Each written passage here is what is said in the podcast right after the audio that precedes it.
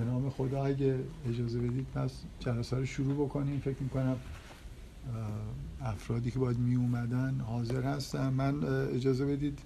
فکر کنم خودم رو در حد اسم منو می‌شناسید. اسمم روزبه توسرکانی است و اخیرا به دعوت آقای دکتر جوادی از ایران اومدم. دو سه ماهی قرار ونکوور در واقع مهمان ایشون باشیم. و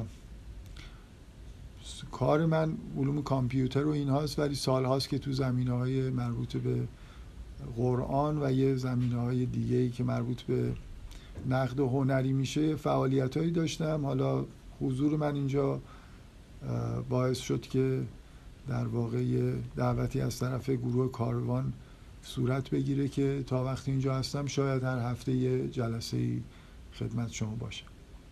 من قبل از اینکه حالا بحث رو شروع بکنم از کسایی که باید تشکر بکنم تشکر خودم رو بکنم. اول از خود آقای جوادی که میزبان ما هستن اصلا در واقع حضور من اینجا به پیشنهاد ایشون و حمایت همه جانبه از دعوتنامه گرفته تا تمام مراحل اسکان پیدا کردن و اینا رو ایشون در واقع ترتیبشو دادن. و آقای قربانی نژاد که رابط من با گروه کاروان بودن که در واقع این جلسات رو تنظیم کردن و خود گروه کاروان هم که همکاری کردن برای اینکه یه همچین جلسات اینجا تشکیل بشه. توی تعیین موضوع هم در واقع یه بحثایی با بچه های گروه کاروان داشتیم که نهایتا به این موضوعی رسیدیم که الان قراره دربارش صحبت بشه. دو تا پیشنهاد بود. نهایتا توی جلسه که هفته گذشته داشتیم به یه همچین موضوعی رسیدیم که به نظر من موضوع خوبیه برای چند جلسه سخنرانی کردن. امیدوارم که بتونیم در واقع بحثی که به نتیجه مثبتی برسه ظرف چند جلسه داشته باشیم. بقیه موضوعات بعضیاش اینطوری بود که فکر می‌کنم توی پنج چهار پنج جلسه نمی‌شد جمعش کرد. خب در مورد پرسش و پاسخ گفتن که اینجا سنت اکیدی وجود نداره که در بین صحبت ها حتما پرسش و پاسخ انجام بشه. من شخصا ترجیحم اینه که اگه اشکالی نیست یعنی یه سوال خیلی مبرمی وجود نداره بذاریم برای آخر جلسه که سخنرانی قطع نشه. این از تنظیم و وقت و اینا خورده ممکنه پرسش و پاسخ هایی که بین جلسه صورت می‌گیره جلسه رو در واقع نظمشو به هم بزنه طوری که همه چیزهایی که باید گفته بشه رو وقت نکنیم. خب من این مقدمه می‌خوام بگم درباره ضرورت بحثای مشابه این بحثی که الان قرار اینجا انجام بشه. اینکه موضوع چیه و چرا خوبه که توی این دوران خاصی که ما داریم زندگی می‌کنیم به این مسائل توجه بشه. و بعد از این که این مقدمه مختصر رو گفتم.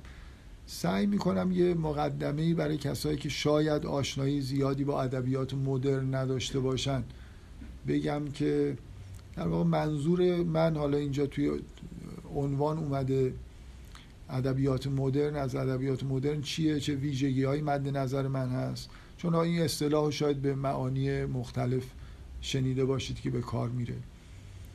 و نهایتا وارد بحث درباره همین تکنیک های ادبی خاص قرآن و ارتباطش با ادبیات مدرن میشه.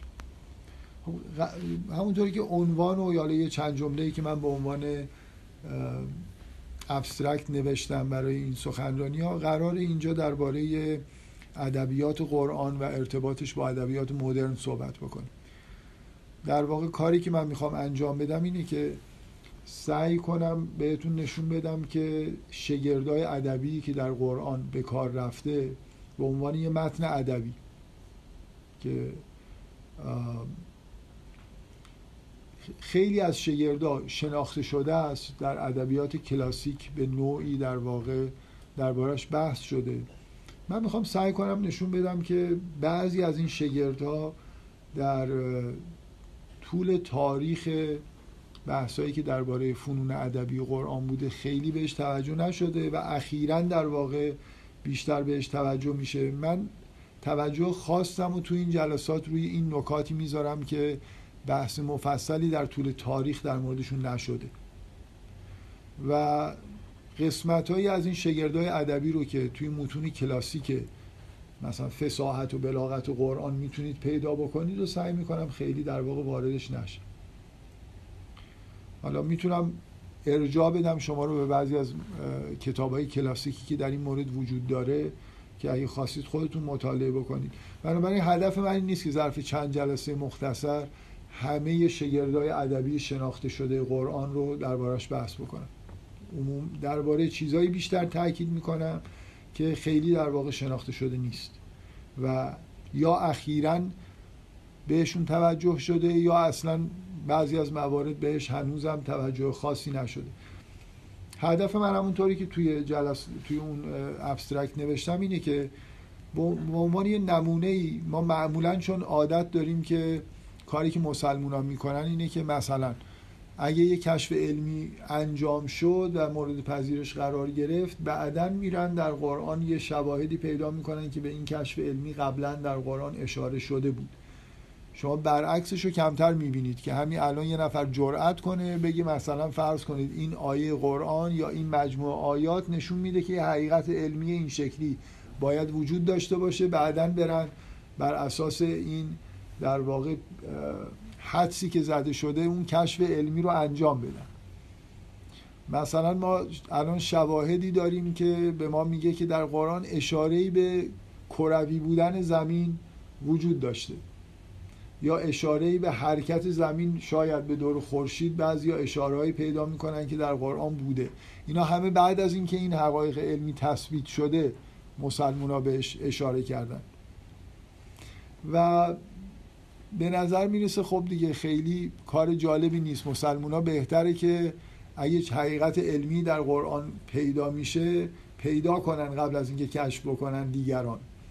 یا من الان کاری که می‌خوام بکنم اینه که اگه ادعای ما اینه که خیلی از فنون ادبی که بعدها در زمان قرآن وجود نداشته و بعدها بهش رسیدن حالا ما می‌فهمیم که در قرآن بوده یه چند مورد هم حداقل تو این سخنرانی ها اشاره بکنیم که فنون ادبی در قرآن هست هنوز ازش استفاده نمیشه. شاید مسلمون ها بهتر باشه که پیش دستی بکنن و از این فنون ادبی استفاده بکنن. و از اول هم معلوم باشه که به تقلید و در واقع راهنمایی قرآن به این فنون ادبی رسیدن. تا اینکه مثل خیلی از فنون ادبی که الان من بهش اشاره می‌کنم در ادبیات مدرن بهش رسیدن و حالا ما می‌فهمیم که در قرآن خیلی زودتر در واقع این شگردها وجود داشته. حالا من سعی می‌کنم که این مجموعه ای در واقع از حرفایی که می‌زنم بیشتر اشاره به شگردهای ادبی شناخته شده در دوران مدرن که در قرآن بودن و یه مواردی که در قرآن هستن و هنوز متداول نشدن. بلکه یه جا بالاخره ما پیش دستی کرده باشیم و یه چیزی رو زودتر گفته باشیم. من فکر می‌کنم بحثایی که من می‌کنم با اطمینان می‌تونم بگم که در آینده نچندان دور یه همچین شگردهایی در ادبیات مدرن پیدا خواهد شد. بالاخره یه جایی ثبت بکنیم که در قرآن قبل از اینکه این شگردها به وجود بیاد مسلمونایی بودن که این شگردها رو دیدن و معرفی کردن و بالاخره یه پیش دستی از طرف مسلمون انجام شده باشه. همیشه مسلمون یه جوری انگار عادت دارن که دست پیش رو نگیرن پس بگیرن. بعد از اینکه همه کار در واقع انجام شد بعدا بیان کشفیات رو در قرآن مجددا کشف کن حالا این هدفیه که من در واقع دنبالش هستم اینکه بیشتر به دوران شگردای دوران مدرن بپردازیم و چیزهایی که در دوران مدرن می‌تونه وجود داشته باشه هنوز به وجود نیومده متداول نشده و به نظر میاد که در آینده نچندان دور این کارها رو تو ادبیات مدرن خواهند کرد. در مورد اینکه این بحثا ضرورت خاصی داره یا نه من فکر می‌کنم همه کسایی که در خارج از ایران و محیط اسلامی زندگی می‌کنن و حتی کسایی که تو محیط اسلامی زندگی می‌کنن متوجه این هستن که ما یه مقدار توی دوره خاصی مخصوصا بر هم از نظر دین به طور کلی و اسلام به طور خاص قرار گرفتیم. دورانی که از 11 سپتامبر بعد شروع شد در این جنبشی که مخصوصا از آمریکا و حالا در جاهای دیگه دنیا به وجود اومده که بعضی اسم نئو ایتیزم روش می‌ذارن که جنبش خاص در واقع ضد دینیه که با انگیزه های مربوط به به وجود اومدن تروریسم و این حمله هایی که بیشتر به مسلمان ها در واقع نسبت داده میشه شروع شده. شما الان مخصوصا تیز به حمله تند ایتیستا به اسلام رو می‌بینید. احتمالا بعضی از سخنرانی هاشون رو گوش کردید یا با کتاباشون آشنا هستید. از یه طرف حجومی که نسبت به مسلمون ها وجود داره که مخصوصا بعد از این ماجراهای مربوط به داعش طبیعیه که تشدیدم شده باشه. بنابراین مسلمون ها در واقع متهم به یه نوع خشونتگرایی هستن و کلا محمل خوبی شده این برای اینکه به اسلام به طور کلی حمله بشه. بنابراین ما از یه طرف تحت فشار خاص تو این سالها بودیم و هستیم و احتمالا این ادامه پیدا می‌کنه که این فقط شامل اسلام هم نمیشه کلا شامل همه ادیان شده و به نظر میاد که بالاخره این جنب این موج ایتیسم تا مدتی در واقع تو دنیا خواهد بود. از طرف دیگه ما خودمون به عنوان مسلمون فکر می‌کنم که تو شرایطی قرار گرفتیم که شاید متوجه این نکته اگه تا حالا مسلمونایی بودن که متوجه این نشدن که یه مقدار آموزهای اسلامی اون چیزهایی که به عنوان اسلام آموزش داده می شده و شاید هنوزم داره میشه در کشورهای اسلامی حقیقتا جا برای در واقع حمل مورد حمله قرار گرفتن داره. یعنی یه پدیده مثل داعش به ما نشون میده که یا یه پدیده حالا من داعش رو یه مقدار بذارم کنار مخصوصا طالبان. به نظر می‌رسه که طالبان آدمایی هستن که خیلی صادقانه بر اساس فقهی که بهشون آموزش داده شده کارهای انجام میدن. اگه مسلمون ها احساس می‌کنن که این کارهایی که توسط طالبان یا داعش انجام شده که خیلی به نظر قرون و وسطایی و وحشیانه می‌رسه اینا چیزهای قابل قبولی نیست. باید متوجه این باشن که بالاخره ما احتیاجی به یه بازنگری تو آموزش های دینی خودمون داریم. به اصطلاح معروف نیاز به یه اصلاحات و اصلاحگری از داخل دین به وجود اومده. فکر می‌کنم برای آدمی مثل من که سالهای ساله که قبل از اینکه 11 سپتامبری باشه و این ماجرای اخیر پیش اومده باشه این احساس رو به شدت داشتم که اسلام از همون قرن اول به بعد مثل هر ایدئولوژی و دین دیگه یه تحریفاتی درش به وجود اومده الان نه تنها احساس بدی به من دست نمیده از این فضای موجود بلکه احساس می‌کنم که اگه مختنم بشمریم مسلمان ها می‌تونن وارد یه دوره تاریخی جدیدی بشن. در واقع این فشاری که از بیرون هست بهشون یه نوع ضرورت در واقع اصلاحگری رو تحمیل بکنه و بتونن در واقع به دین واقعی خودشون یه مقدار برگردن. اصلاحگری به این معنا نیست که بشینیم با فکر و منطق خودمون چیزایی رو حذف بکنیم چیزایی رو در واقع اضافه بکنیم تا اینکه دین با دوران معاصر سازگار بشه. از نظر من اصلاحگری یعنی برگشتن به متون اصلی قرآن. قبل از اینکه تحریفاتی در دین به وجود بیاد. از نظر شخص من اصلاحگری دینی در اسلام یعنی برگشتن به قرآن. برگردیم ببینیم در قرآن چه چیزایی تعلیم داده می‌شد. از قرن دوم سوم به بعد چه چیزایی تعلیم داده شد؟ یا مثلا در مورد تشیع از قرن دهم به بعد چه تغییراتی به وجود اومد؟ هر عقیده ای در طول تاریخ در معرض اینه که تحریفاتی درش وارد بشه. من مثالی که همیشه توی بحث‌های مربوط به تحریف ادیان می‌زنم اینه که شما به مارکسیسم نگاه کنید. چیزی که می‌خوام بگم اینه که امکان نداره شما یه عقیده دینی ایدئولوژی رو بتونید قرنها سالم نگه دارید. قطعا درش تحریف وارد میشه. مثال خوبش مارکسیسمه. مارکسیسم یه عقیده و ایدئولوژی مدرن روشنفکرانه است که در قرن 19 هم به وجود اومده. و بعد از اینکه در شوروی به پیروزی رسیدن و یه حکومتی تشکیل دادن شما خیلی زود ظرف 20 سال می‌بینید که در شوروی اول مارکسیسم لنینیسم به وجود میاد بعدا استالینیسم به وجود میاد بعد کم کم کار به جایی می‌رسه که توی اقمار شوروی یه آدمایی پیدا میشن مثل خمرهای سرخ در کامبوج که واقعا اگه مارکس از گور در میومد و می‌دید که اینا چیکار می‌کنن و چی میگن تحت عنوان مارکسیسم احتمالا همون ترجیح می‌داد دوباره به گور خودش برگرده. برای اینکه هیچ ربطی دیگه بین اون چیزی که تحت عنوان استالینیسم یا آموزش های ماویسم و خمرهای سرخ وجود داشت هیچ ربطی به تعلیمات واقعی مارکس نداشت. این تحریف در قرن 19 و 20 در واقع خود تحریف در قرن 20 در حالی که کتاب های مارکس با تیراژهای خیلی وسیعی در حال انتشار بود روشنفکرها روشنفکرهای مارکسیستی بودن که در واقع در مورد مارکسیسم کتاب می نوشتن حرف می زدن و زمان زیادی نگذشته بود واقع شد. و کار به جایی رسید که استالینیستا به مارکسیست های اروپایی که در واقع عقاید واقعی مارکس رو بیشتر تبلیغ می‌کردن می‌گفتن رویزیونیست اونا به اینا تجدید نظر طلب می‌گفتن. وقتی همچین حقیقتی رو ما می‌بینیم که مخصوصا وقتی که یه ایدئولوژی با قدرت با سیاست با حکومت مخلوط میشه اون نیازهایی که قدرت در واقع همراه خودش میاره باعث میشه که تغییر شکلهایی در اون عقیده به وجود بیاد که در مورد اسلام و ادیان دیگه شما اینو می‌بینید که فقط مسئله حکومت هم نیست. اصولا عبور کردن یه عقیده از طول تاریخ خیلی دراز و نفوذ کردنش به فرهنگ های مختلفی که هر کدوم چیزایی به این عقیده اضافه و کم می‌کنن می‌تونه در واقع تغییر شکلهایی رو در اون عقیده ایجاد بکنه.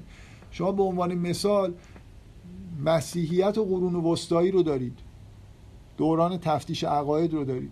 واقعا اگه انجیل رو کسی بخونه چقدر می‌تونه حدس بزنه که از توی این دین مسالمت جویانه ای که مسیح در واقع منادیش بود یه همچین خشونتی در قرون وسطا به اسم دین مسیح در واقع بروز بکنه؟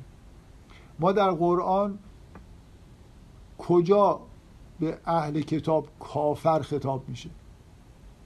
کجا قرار مسلمان ها با اهل کتاب بجنگن؟ کجا ما توی قرآن رجم مثلا سنگسار برای زنای محسنه داریم؟ کجای قرآن مرتد قرار اعدام بشه؟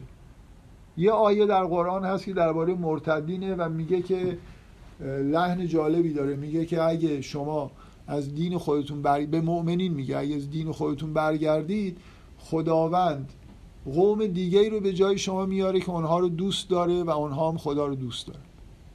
مثل اینه که اگه مرتد بشید با خداوند دوست نباشید دوستان دیگه ای خداوند برای خودش داره. یعنی از این آیه به نظر نمیاد که قرار مرتدین کشته بشن.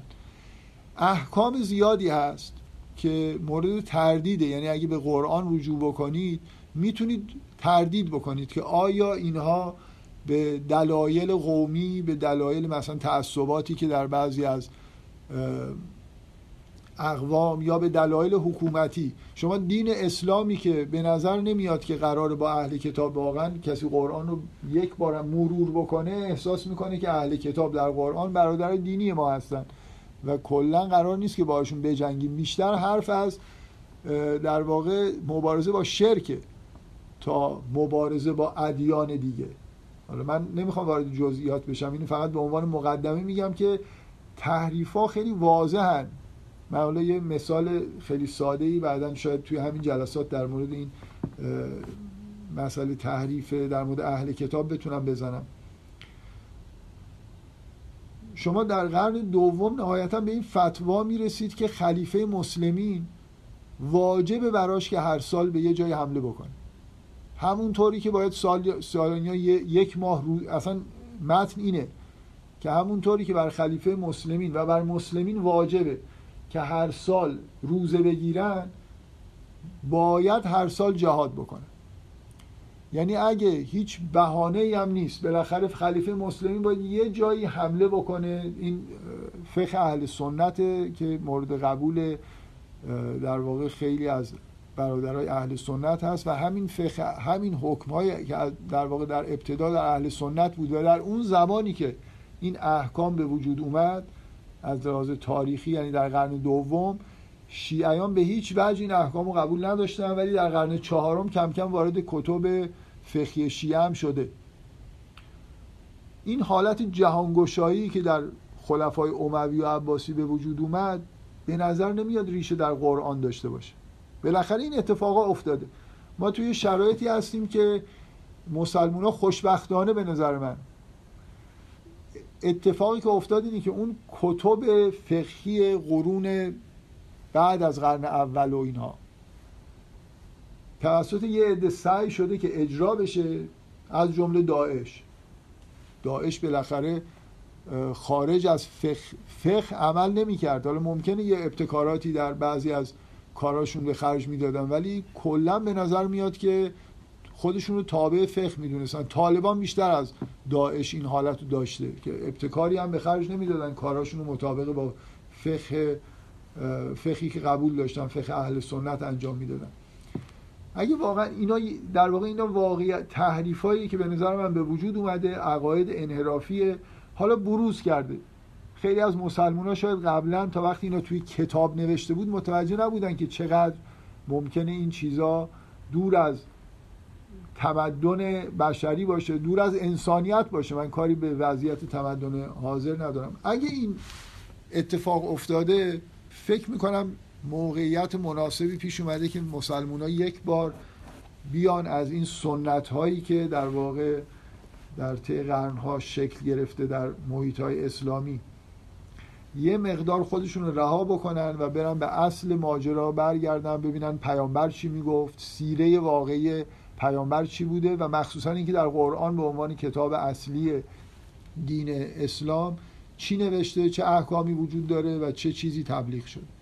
من شخصا بدون هیچ مسامحه این دوران رو دوران خوبی می‌دونم اگر باعث بشه که انگیزه پیدا بکنن مسلمونا. گوش شنوای بیشتری در واقع پیدا بکنن کسایی که دایه بازگشت به قرآن دارن. سالهای ساله که بازگشت به قرآن شعار خیلی از روشنفکرها و حالا افراد سنتی در محیط های اسلامی چه شیعی و چه سنی بوده. و امیدوارم که این یه راه در واقع راهی رو باز بکنه که توجه بیشتری به این نداهای درونی مسلمونا بشه که من خودم و حداقل جز کسایی می‌دونم که بدون هیچ مسامحه ای سعی می‌کنم که مبلغ این باشم که اسلام واقعی اون چیزیه که در قرآن گفته شده نه اون چیزی که در قرنهای بعد گفته شده یا سیره عملی که مسلمونا چه شیعه و چه سنی از خودشون به جا گذاشتن. قصد من تو این جلسات مطلقا این نیست که درباره این تحریفات بخوام حرف بزنم. قصد من اینه که درباره قرآن صحبت بکنم و فکر می‌کنم که این در واقع یه بخشی می‌تونه از پروژه برگشتن به قرآن باشه. منتها بحثایی که من تو این جلسات می‌کنم خیلی محتوایی نیست. تکنیکیه یعنی به ادبیات ربط داره. و فارغ از اینه که در قرآن چه مطالبی گفته شده یا گفته نشده. چیزی که می‌خوایم اینجا بررسی بکنیم پیشرفته بودن در واقع شگردای قرآن رو می‌خوایم شگردای ادبی قرآن رو می‌خوایم اینجا سعی کنیم دربارش صحبت بکنیم. پیشرفته بودن به این معنا که از دوران خودش خیلی به نظر میاد که جلوتره. خیلی وقتا مسلمون از قرن دوم هجری به بعد بحثای این شکلی کردن و در واقع بخش معجزه آسای قرآن رو همین چیزا می‌دونستن. فساحت و بلاغت رو نشانه اعجاز قرآن می‌دونستن و خیلی بحثای مفصلی در واقع در از قرن دوم به بعد اول در به زبان عربی توسط اعراب و بعدا از قرن چهارم به بعد بین مسلمان های ایرانی. از این نوع کتاب های مربوط به فساحت و بلاغت زیاد نوشته شده منتها من هدفم اینه که نشون بدم که تنها یه جزئی از ادبیات قرآن رو بررسی کردم و خیلی چیزا ناگفته مونده. من یه اشاره فقط می‌خوام بکنم به محوریت در واقع قرآن در اسلام. احتمالا این رو مخصوصا شمایی که در خارج از ایران زندگی می‌کنید و با مسیحیت و یهودیت شاید به نوعی از راه نزدیکتری ارتباط دارید احتمالا این به گوشتون خورده که هیچ کدوم از ادیان ابراهیمی نه مسیحیت نه یهودیت در این حدی که اسلام وابسته به متن هست وابسته به کتاب خودش هست وابسته نیستن به کتاب خودشون. یعنی مسیحیت اون مقداری که مسلمون ها قرآن رو محور کار خودشون می‌دونن رسما انجیل رو محور کار خودشون نمی‌دونن. شخصیت خود حضرت مسیح کلیسا اینا در واقع محوریت بیشتری دارن تا متن کتاب. قرآن به شدت در واقع در مرکز اسلام قرار گرفته. برای خاطر اینکه ادعایی که اصلا وجود داره در اسلام اینه که معجزه پیامبر قرآن بوده. شما این ادعا رو شما حضرت موسی معجزات زیادی در زمان حیات خودش از جمله شکافتن نیل و اون آیاتی که در زمان اسارتشون در دست فرعون ظاهر شده و خیلی چیزهایی که بعدا در حین مهاجرت ظاهر شده معجزاتیه که به حضرت موسی نسبت داده میشه. در مورد حضرت مسیح هم که فراوان از زنده کردن مرده تا خیلی چیزهای دیگه. در اسلام اساسا حرف اینه که معجزه پیامبر قرآنه. من فقط می‌خوام به این اشاره بکنم که این خیلی خیلی مهمه که مسلمونا در واقع توجه به این داشته باشن که قرآن فقط یه کتابی که کتاب هدایت باشه براشون نیست. کتابیه که می‌تونن باهاش در واقع نبوت پیغمبر خودشون رو ثابت بکنن. مسیحی ها احساسشون این نیست و ادعا ندارن که با انجیل می‌تونن نبوت حضرت مسیح رو اثبات بکنن. ولی از اول در خود قرآن این بنا گذاشته شده که در واقع معجزه پیامبر قرآنه و این چیزیه که ما به عنوان شاهد می‌تونیم برای نبوت پیامبر خودمون بیاریم. و همین باعث شده که مسلمان ها احتمام بیشتری در واقع به قرآن داشته باشن اهمیت بیشتری قرآن در فرهنگ اسلامی پیدا بکنه. و من به نظرم میاد که این نکته خوبه که بهش اشاره بشه که معجزه بودن کتاب قرآن با ادعای خاتمیت پیامبر ما یه رابطه منطقی و خوبی داره. در واقع ما ادعامون در, در مقابل مسیحی ها و یهودی ها این بوده و می‌تونه باشه که ما معجزات حضرت مسیح رو ندیدیم. ما معجزات حضرت موسی رو ندیدیم. بنابراین اگه ایمان ن... چجوری باید ایمان بیاریم به حضرت مسیح یا به موسی؟ اونجا مکانیسم روشنی برای ایمان آوردن وجود نداره به غیر از حالا اینکه از روحی مثلا مسیحی ها میگن که به هر حال یه گرایش پیش میاد و شخص هدایت میشه. ولی به طور منطقی اسلام که ادعای خاتمیت برای ادیان رو داره و پیغمبر خودش رو خاتم می‌دونه چیزی رو در واقع چیزی رو معجزه می‌دونه برای پیامبر که الان هم من می‌تونم در واقع بهش رجوع بکنم.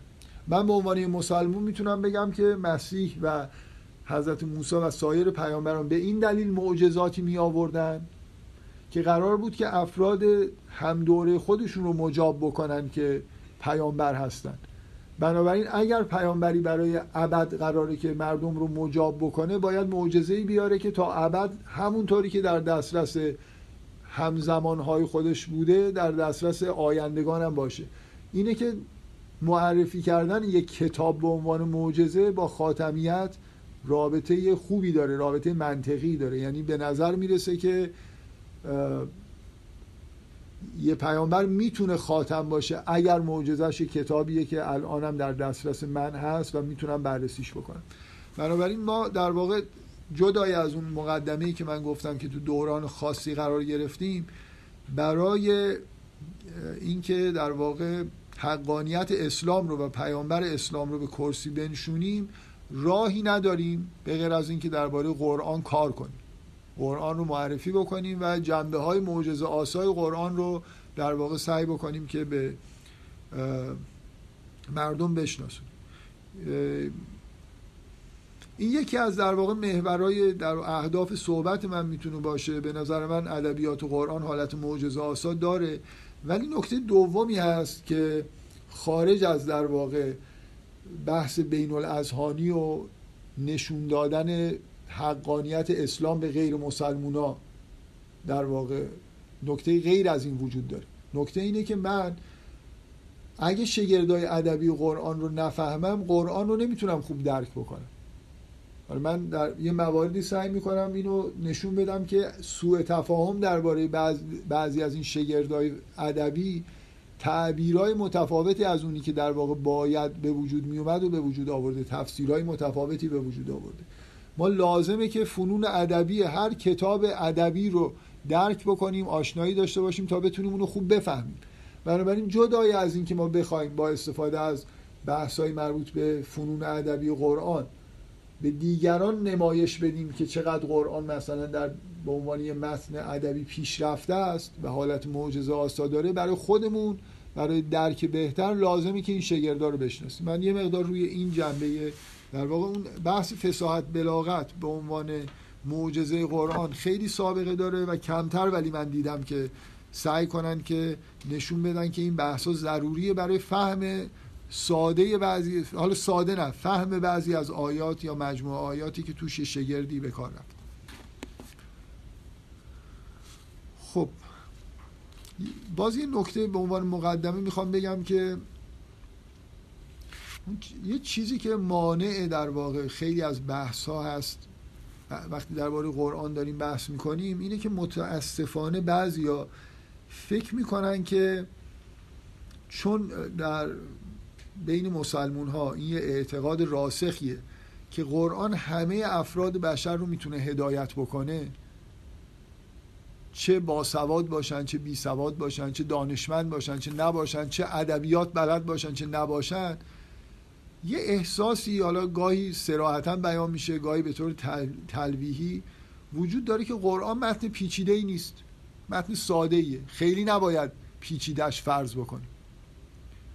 و من خیلی اصرار دارم که یکی از به اصطلاح محصولات جنبی بای پروداکت این بحثی که من می‌کنم اینه که امیدوارم شما به این نتیجه برسید که قرآن بسیار پیچیده است. اگه بخواید فهم کاملی از قرآن به دست بیارید. و این منافات نداره با اینکه قرآن آدم ها رو هدایت می‌کنه. یعنی فهمیدن یه متن ادبی ممکنه بسیار دشوار باشه ولی در عین حال من بگم مثلا شما شعر شاملو رو به راحتی نمی‌تونید درک بکنید. باید زمینه ادبی خوبی داشته باشید. ولی معنیش این نیست که اگه شعر شاملو بخونید هیچی, ن... هیچی نمی‌فهمید. ممکنه یه شعرش خیلی خوب بفهمید. در قرآن ادعا اینه که هر کدوم این آیات می‌تونن شما رو هدایت بکنن. قرار نیست همه قرآن رو بفهمید تا یا یه سوره رو حتی کامل بفهمید تا بتونید هدایت بشید. بنابراین قرآن هدایتش به همه مردم می‌تونه برسه برای خاطر اینکه اجزاء ساده ای داره که مردم رو هدایت می‌کنه. ولی واقعا ادعای اینکه قرآن کلا کتاب ساده ایه ادعای خیلی خیلی دور از واقعیتی. و من حالا به شوخی و جدی همیشه میگم که این مردم اینایی که این حرفا رو می‌زنن می‌خونن و می‌بینن که نمی‌فهمن. من مثلا میگم که آقا شما این کتاب رو باز می‌کنید نوشته بسم الله الرحمن الرحیم الف لام میم. یعنی اصلا اولش به یه چیزی برمیخورید که هیچی نمی‌فهمید ازش. خب اینو ادامه بدید تو ذهنتون. که اون آیه بعدی هم فکر اگه فکر می‌کنید خوب می‌فهمید همون هم خوب نمی‌فهمید. داستانهای قرآن که به نظر می‌رسه ساده ترین جای قرآن هست و من سعی می‌کنم با یه بحثی که درباره سوره یوسف می‌کنم بهتون نشون بدم که داستان رو نه اینکه ابعاد عرفانیش رو خوب نمی‌فهمن مردم. اصلا داستان رو نمی‌فهمن که یوسف داره چیکار می‌کنه این چرا این حرف زد. این داستان به معنای فقط یه اثر ادبی به عنوان یه روایت رو من سعی می‌کنم شما رو قانع بکنم که تا الان مسلمان ها نفهمیدن. یعنی یه تفسیر پیدا نمی کنید که بخشای روایی مهم سوره یوسف رو توضیح داده باشه. اگه ادعا اینه که قرآن یک کتاب ساده است. چطور اینه که شما اکثر تفاسیر قسمت های عمده قرآن رو به نظر من دست نخورده باز گذاشتن. اینو از ذهنتون من امیدوارم این جلسات یه بای پروداکتی داشته باشه. اونم این که از ذهنتون بیرون بره. اگر فکر می‌کنید که قرآن کتاب ساده ایه. قرآن یه کتابیه که 1400 ساله تفاسیر روش نوشته شده و به هیچ وجه نزدیک نشدیم به فهم خوبی از قرآن. و علتش هم اینه که بیان پیچیده ای داره قرآن. در عین حالی که این منافات با هدایت کننده بودن و قرآن نداره. من 18 سالم بوده تحت تاثیر شدید قرآن قرار گرفتم و گرایش به دین و قرآن خوندن پیدا کردم و الان به شما خودم شهادت میدم که هیچی نمیفهمیدم. یه جاهایی شو یه چیزایی فهمیدم و گرایش پیدا کردم. بنابراین لزومی نداره من یه سوره رو فهمیده باشم. از اول تا آخرش تا به قرآن گرایش پیدا بکنم. یه جزئی از یه داستان روی من تاثیر گذاشته. یا دو تا آیه در این ور و اونور مثلا قرآن خیلی روی من تاثیر گذاشته. این چیزیه که ما در واقع در بحثای این شکلی باید مواظب باشیم که یه بار انتظار برخورد با یه متن ساده رو نداشته باشیم. برای همین تعجب نکنید از اینکه خیلی شگردای ادبی در قرآن هست که هنوز که هنوز مسلمونا بهش توجه ندارن مثل اینکه کشفش نکردن.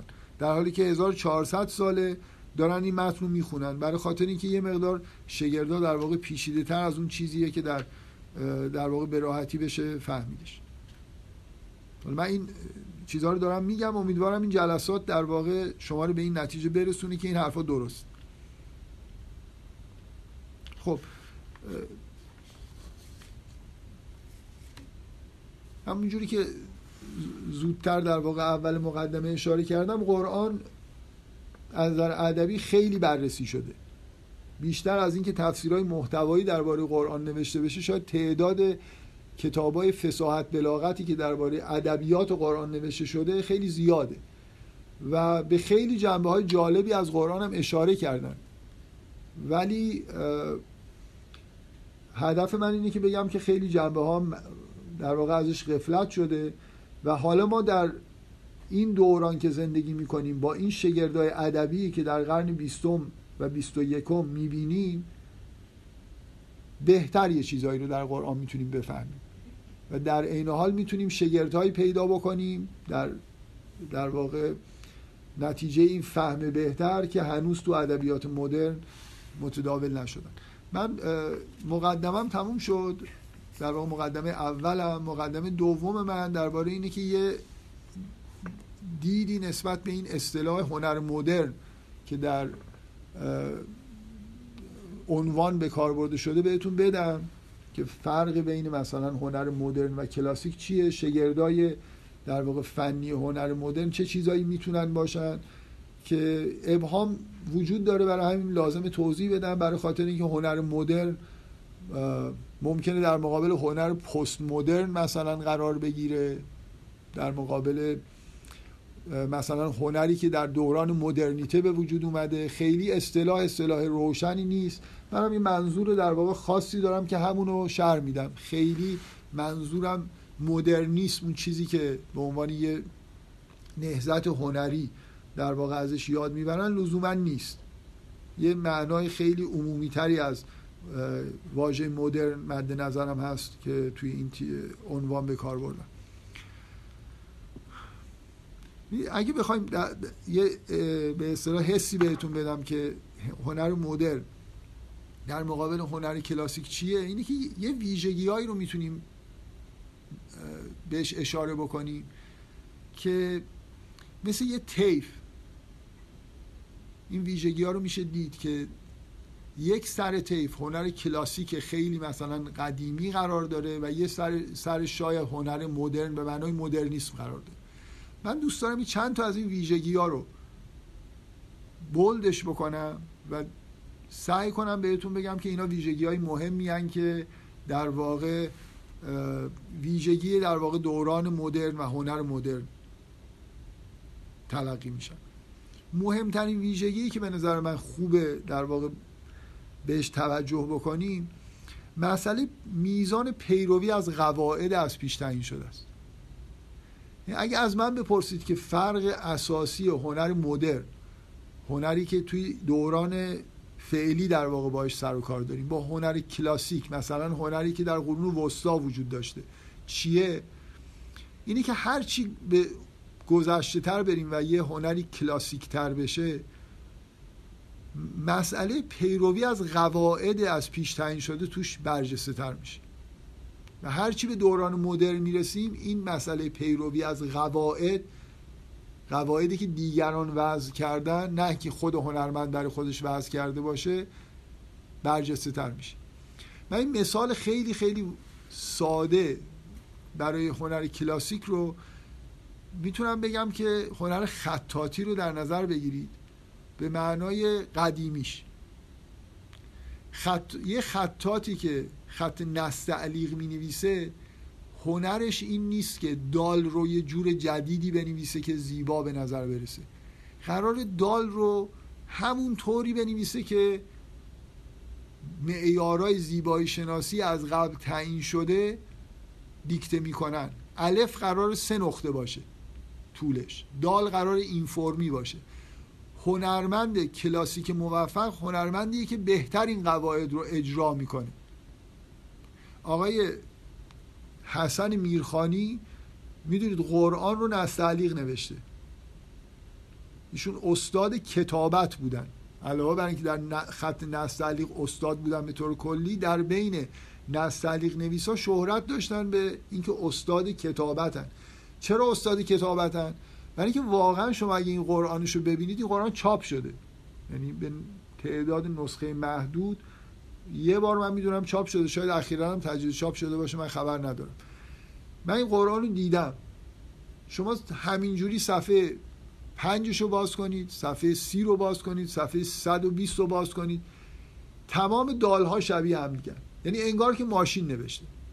هنر چرا ایشون هنر کتابت داشته؟ برای خاطر اینکه همه خطاتا شب که میخوابن صبح پا میشن یه خورده سر صبح خطشون تغییر کرده با اونی که آخر شب بوده.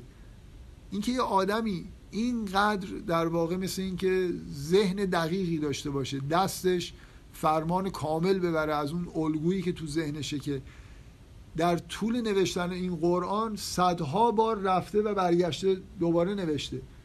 ولی تمام این قرآن یک دسته. عین یک این که با یه فونتی مثلا کامپیوتر تولید کرده باشه. الان ما قرآن های نستعلیقی که با کامپیوتر می نویسن داریم. چندان نمی‌تونید تشخیص بدید خط میرخانی رو ببینید. فقط احتمالا چون زیباتره می‌فهمید که این یه آدم اینو نوشته. نه به دلیل اینکه بی‌نظمی درش می‌بینید.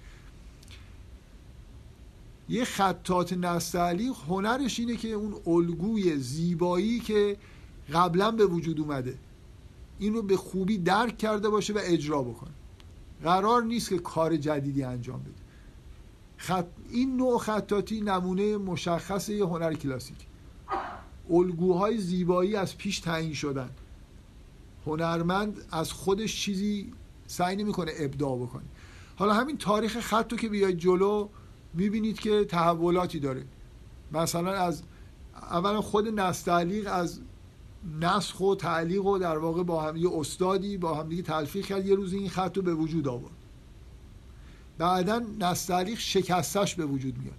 تو شکسته یه بارقایی از مدرن در واقع هنر مدرن می‌بینید حالا دیگه هنرمند لازم نیست که حتما نون رو اینجوری بنویسه.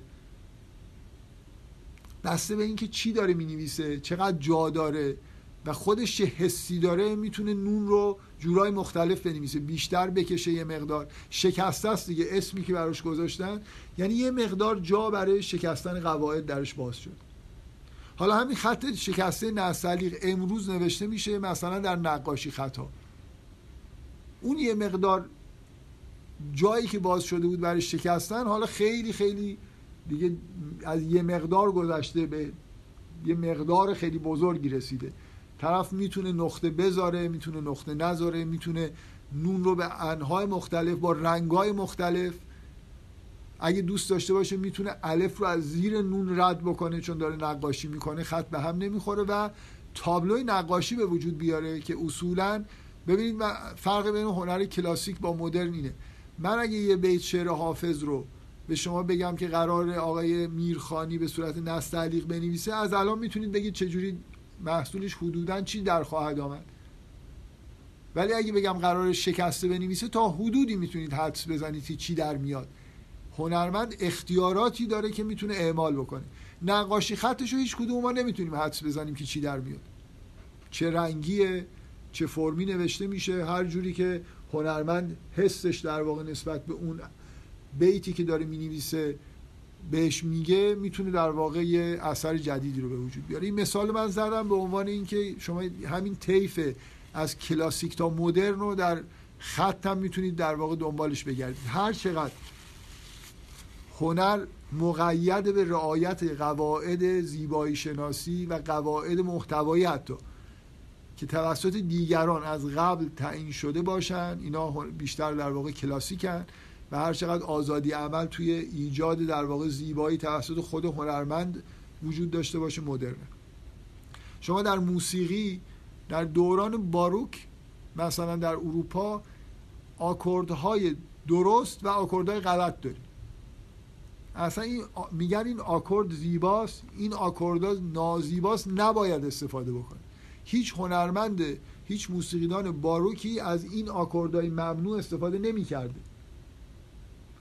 در دوران مدرن ما هیچ نوع چیز ممنوعی در موسیقی نداریم. بلکه بعضی از موسیقیدان ها تعمدن اون چیزهایی که نازیبا دونسته می‌شد و استفاده می‌کنن که نشون بدن که یه زیبایی میشه باش خلق کرد. هیچ قاعده ای مثلا من این جمله نقل بکنم از این نویسنده فرانسوی به اسم ژان کلود کاریر که جمله جالبیه به نظر من در توصیف حس حسی که در هنر مدرن هست. میگه در هنر کلا میگه میگه در هنر هیچ قاعده ای وجود نداره مگر برای شکستن. اصلا قاعده به این درد می‌خوره که شما یه قاعده وجود داره با این بازی کنید. یه اثر هنری خلق بکنید که اون قاعده توش نیست. اگه در سینما یه قاعده ای وجود داره که میگن خط فرضی رو نباید بشکنید حالا ما یه فیلمسازایی داریم که خط فرضی رو میشکنن و نشون میدن که میشه یه زیبایی های هم باش به وجود آورد. در حالی که همه دانشجوها توی دانشگاه میخوندن که موقع تدوین خط فرضی رو نباید بشکن بنابراین ویژگی اصلی هنر مدرن اینه که قواعد از پیش تعیین شده نداره. اگه قاعده ای هست هنرمند برای خودش قاعده رو می‌ذاره که یه کاری رو می‌خواد انجام بده. ممکنه بگید در شعر شاملو قواعدی وجود داره. قواعد ریتمیک وجود داره قواعد محتوایی وجود داره. قواعد توسط شاملو برای خودش وضع شده. شاملو تابع سبک هنری چند صد سال قبل خودش نیست. شما در شعر از ریتم شروع کنید. شعر کلاسیک در مثلا فرض کنید شعر فارسی سی و دو ریتم مجاز وجود داره. تمام اشعار فارسی از اول تا دوران مدرن در همین سی و دو وزن گفته شدن. کی این سی و دو وزن رو مشروعیت بهش داده؟ خب اساتیدی که قبلا زندگی می‌کردن. در عربی هم وزنهای محدودی داریم در یونانی هم وزنهایی داشتیم. هنر کلاسیک اینجوری بوده که چیزهای استانداردی وجود داره قواعد زیبایی شناسی که اساتید گذاشتن پیشینیان گذاشتن و ما ازش تبعیت می‌کنیم. و هنر یه هنرمند کلاسیک اینه که در همون قالب های زیبایی شناسی تثبیت شده در واقع کار بکنه و زیبایی خلق بکنه. شعر مدرن ریتم دست شاعر. اگه بخواد از اون سی و دو وزن استفاده می‌کنه. عموما نمی‌خواد. هیچ وزن خاصی شما در شعر شاملو وزن خاصی نمی‌بینید. نیما اوزانی به وجود آورد که بهش میگن اوزان نیمایی. حالا یه عده پیرو داره که نیمایی شعر میگن. ولی نیما به عنوان یه شاعر از کسی وام نگرفته اوزان خودش. اون چیزی رو که دوست داشته به نظرش ریتم های مناسبی بوده در شعر خودش به کار برد. از لحاظ محتوا شعر کلاسیک تمثیل ها و تشبیه ها معمولا توسط سبک سبکی که شاعر توش داره کار می‌کنه تعیین می‌شد. شاعر اگه حافظ به گل و بلبل و سر و خیلی خیلی آیتم های دیگه در شعر خودش اشاره می‌کنه. اینا مشخصات در واقع ابزارهای شعر عراقی هست قبل از حافظ به وجود اومدن. من حالا به شوخی ها جدی میگم حافظ شاید در عمرش بلبل ندیده باشه ولی از بلبل حرف می‌زنه. احساس خودشون نسبت به بلبل بیان نمی‌کنه. بلبل یه نمادیه برای یه چیزی که قبلا در واقع تثبیت شده. ما یه مجموعه در واقع یه زبان تثبیت شده شعری در سبک عراقی وجود داره که با سبک خراسانی فرق می‌کنه و شاعری که تو سبک عراقی میگه از این نمادها استفاده می‌کنه. خب حالا نیما اگر بگه بلبل همین بلبلی که الان داره می‌بینه رو منظورش هست. بلبل دیده.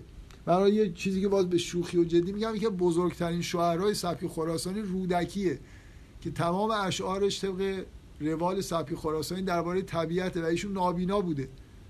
این همه توصیفاتی که درباره طبیعت آورده هیچ کدومو ندیده. جالب نیست. درباره در سنت شعری خودش داره بهترین اشعار رو میگه. ولی وقتی میگه سرخ نمی‌دونه سرخ ندیده تا حالا من تا جایی که می‌دونم نابینای مادرزاد بوده. حالا اگر نه داشتیم شاعران نابینای مادرزادی که شعرهای خیلی خوب گفتن.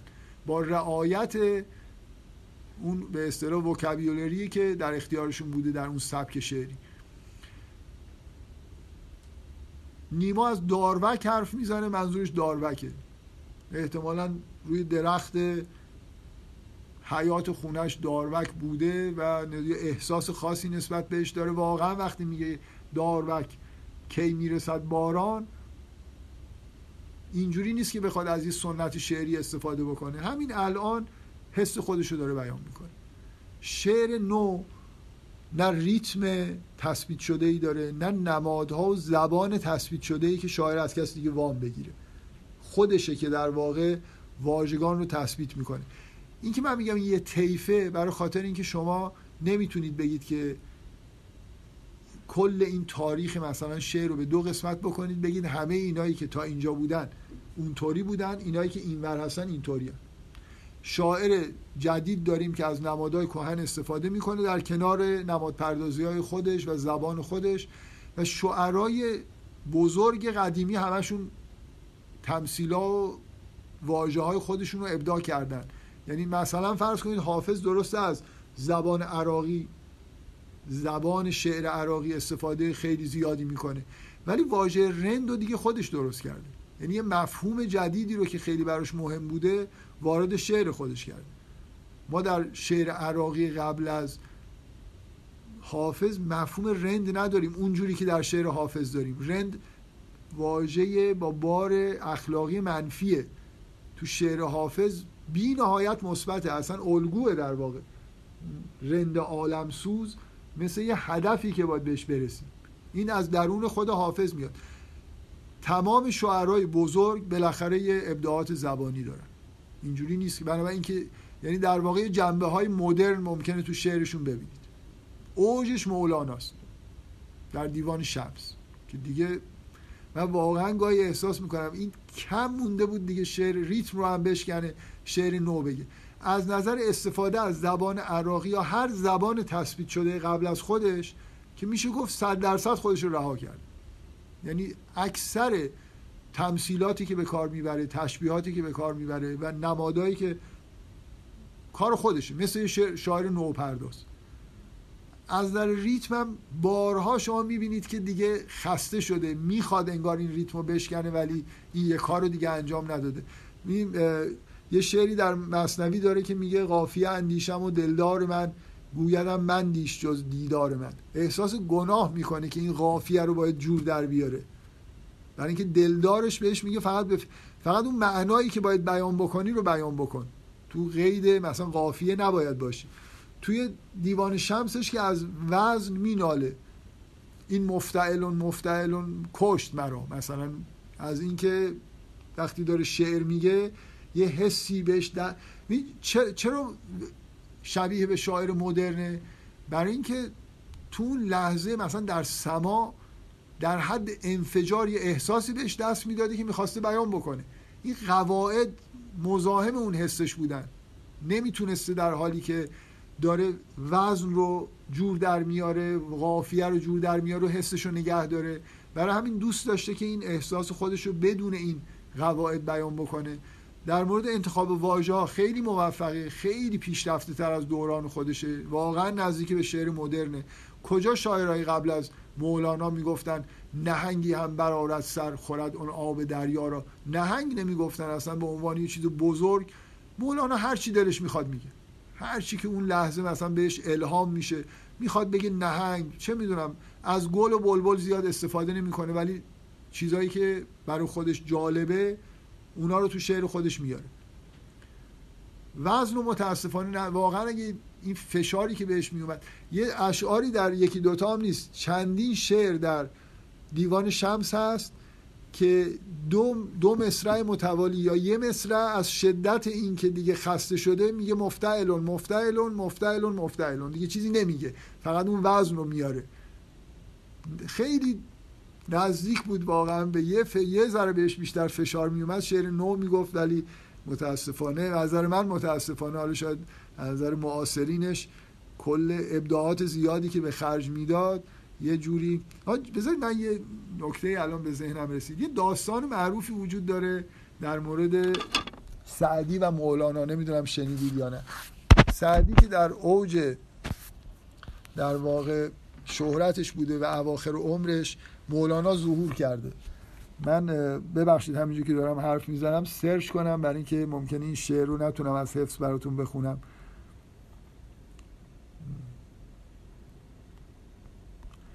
میگن که در حضور سعدی یکی از, اش... یکی از شاگردانش یکی از اشعار مولانا رو خونده. من به اینترنت وصل نیستم برای اینکه airplane اصلا چون دارم ضبط می‌کنم ببخشید. این اگه این, این شعری که اینجوری شروع میشه حالا اگه تونست یادم نیومد search می‌کنم. هر نفس آواز آواز عشق می‌رسد از چپ و راست. ما به ما به فلک می‌رویم. جان؟ ما به فلک می‌رویم. عزم تماشا کراست تا اینکه میگه که ما ز فلک بوده ایم یار ملک بوده ایم. میگن این شعر رو در حضور سعدی نفر خون. خب شعر خیلی چیز دیگه خیلی دور از فضای شعر عراقی اون روزه. یه آدمی مثل سعدی میگن اینقدر هیجان زده شد گفت دو نفر رو فرستاد که این جوان رو پیدا کنی. این کیه که این شعر رو گفته؟ هم دورای مول یعنی می‌خواد چیزی که من به ذهنم رسید اینه که شعرهای بزرگ همیشه یه جنبه های مدرن داشتن. هم خودشون ابداع می‌کردن. یعنی سعدی رو نمی‌تونید بگید که یه شاعر عراقی کلاسیکه.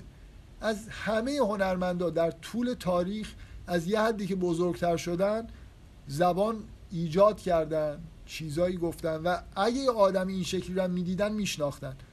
میفهمیدن که این یا آد... من الان حرفایی که دارم می‌زنم خیلی ضد کلاسیک به نظر می‌رسه. کلاسیک یه حسنایی داره یه عیبهایی هم داره. هنر مدرن هم همینجوری الان یه جوری گفتم انگار اصلا همه هنرمندای کلاسیک آدمایی بودن که به درد چیزی نمیخوردن. هنرمندای بزرگ همه مد... سویه های مدرن داشتن. ولی واقعیت این نیست که هنر آقای حسن میرخانی هنرمند بزرگیه که خط نستعلیق رو می‌تونه اینجوری اجرا بکنه با این زیبایی. زیبایی که شما می‌بینید. کار هر کسی نیست. و حالا دیگه در موسیقی سنتی در همه جا موسیقی سنتی شما همین فضا رو می‌بینید که بالاخره یه قوا... گوشه ها آوازهایی از پیش تعیین شده است که باید اینا رو حفظ بکنیم. نه اینکه برداریم عوضش بکنیم. اصولا کسایی که موسیقی سنتی کار می‌کنن نسبت به ابداعات مدرن یه مقدار احساس خوبی ندارن. من اگه بخوام بخوایم قضاوت بکنیم خب از حرفای من برمیاد که من هنر مدرن و خوشم میاد ازش که این آزادی عملاتش وجود داره واقعا هم همینطور هست. و چیزی که در هنر مدرن اگه ویژگی های مثبت بخوایم بگیم اینه که هنرمند به صداقت بیشتری در واقع می‌رسه در هنر مدرن. اون چیزی رو که واقعا احساس می‌کنه رو بیان می‌کنه. نه اون چیزی رو که باید احساس بکنه. تو هنر کلاسیک بیشتر آدما اون حرفایی رو می‌زنن که باید بزنن. نه اونی که واقعا ممکنه یه شاعری شما پیدا بکنید یه شاعر کلاسیک که اشعار عرفانی گفته باشه ولی اصلا حس عارفانه ای نداشته. طبق اون نظام سنتی شعر عرفانی مثلا در شعر عراقی اشعاری گفته باشه. ولی در هنر مدرن معمولا اینجوریه که افراد نیما همون چیزی که میگه رو حس می‌کنه و میگه. آدم احساس می‌کنه که با یه سهراب سپهری وقتی میگه در گلستان چه بوی علفی میآمد داره از یه حس خیلی واقعی خودش صحبت می‌کنه و برای همین این صداقت موجود توی هنر مدرن باعث میشه که آدم صمیمیت بیشتری احساس بکنه نسبت به هنرمند. هنر مدرن ویژگیش حالا این جنبه مثلا مثبت جنبه مثبت دیگهش اینه که فرم در هنر مدرن به دلیل اینکه هر هنرمندی خودش قواعد خودش رو وضع می‌کنه تنوع بیشتری پیدا کرد. شما سا... قرنها در هنر کلاسیک میگذره می‌بینید که ابداعات جدیدی چندان نمی‌بینید. در حالی که هر هنرمند مدرنی که ظهور می‌کنه شما احساس می‌کنید که انگار یه دنیای جدیدی باز کرده امکانات جدیدی برای اینکه بیان بهتری داشته باشه هر دوتای اینا در واقع نکته منفی هنر مدرن هم هستن. از این جهت که اون جنبه صداقت که هنر مدرن هنرمند به خودش اجازه میده که هر چی در دلش هست بگه در واقع پاشنه آشیل هنر, هنر مدرنه. برای اینکه متاسفانه اکثر هنرمندهای مدرن چیز خوبی تو دلشون نیست که بگن. هنرمند مدرنی داریم که دوست داره قتل مرتکب بشه و فیلم می‌سازه. تمایلات انحرافی مثلا جنسی داره و فیلمساز بزرگ و معروفی شده که دیگران هم این فیلم ها رو می‌بینن و همون انحرافات رو پیدا می‌کنن. یعنی یه جوری مشوق میشه براشون. اکثر هنرمندای مدرن چون از درون خودشون میگن و درون خیلی پالایش شده ای ندارن. ممکنه پر از انحرافات روانی باشن. اینه که یه آسیبایی هم به مردم میرسونن. تو هنر کلاسیک راه بسته بود. حتی برای محتواهای جدید. قرار بود که محتواهای اخلاقی مذهبی چیزهای تثبیت شده رو تو شعرشون بگن. یکی مرسی سرا بود تمام عمرش درباره ماجرای کربلا شعر گفته. اگرم انحراف روانی داشت ما نمی‌فهمیم چندان مگر اینکه خیلی دقت بکنیم به بعضی از مثلا واژگانش. ولی تو هنر مدرن هر کی هر چی دلش می‌خواد بگه و میگه و هر چی میگذره حرفای بدتری دارن می‌زنن. امینم رو نمی‌دونم می‌شناسید یا نه. یه موقعی پرطرفدارترین خواننده رپ دنیا بود. یه ترانه خونده درباره این که از قول یه نفری که مادر خودش رو کشته و داره از خودش دفاع می‌کنه که من مثلا خوب, خوب کاری کردم که این کارو کردم. خب من و شما ممکنه الان همه دارن لبخند می‌زنن ولی یه نوجوان طرفدار امینم در اون دوران ممکنه بره مادر سعی کنه مادرش رو بکشه اینقدر تحت تاثیر قرار می‌گیره. مگه سر فیلم قاتلینی بلفتره قتل اتفاق نیفتاد توی دنیا. چند مورد قتل اتفاق افتاد؟ اونجا یه پسر و دختر و عاشقی خانواده دختره رو قتل عام می‌کردن. من خودم تو خیابون گاندی تهران زندگی می‌کنم و تو خیابون هفتم گاندی این اتفاق افتاد. ماجرای خیلی معروفی سرچ کنید یه پسر و دختری به تقلید فیلم قاتلین بلفتره سعی کردن خانواده دختر رو بکشن. کامل موفق نشدن. ولی مرتکب قتل شدن. خب بالاخره هنرمند مدرن وقتی کاملا جلوش بازه و و هیچ فیلتری هم وجود نداره. قدیم در مورد هنر فیلتره حتی هر کسی هم هنرمند نمی‌شد. یه جوری مثل این که باید یه مدارجی رو طی می‌کرد به جایی برسه. الان در باز هر کسی با هر نوع انحرافی می‌تونه اون چیزی که در دلش هست بگه و این در واقع نکته منفی هنر مدرن هم می‌تونه حساب بشه. در مورد فرم هم همینطور. یه بخش عمده از هنر مدرن مخصوصا اون چیزی که بهش میگن مدرنیسم اصلا به وجود آوردن فرمای جدید بدون اینکه توجهی به محتوا باشه. اگه هنر رو اینجوری در واقع به صورت تمثیلی بیان بکنیم که هنرمند کسیه که یه نوشیدنی واژه شراب به کار نمی‌برم یه نوشیدنی گوارایی رو در یه ظرف مثلا کریستالی زیبا به ما عرضه می‌کرد.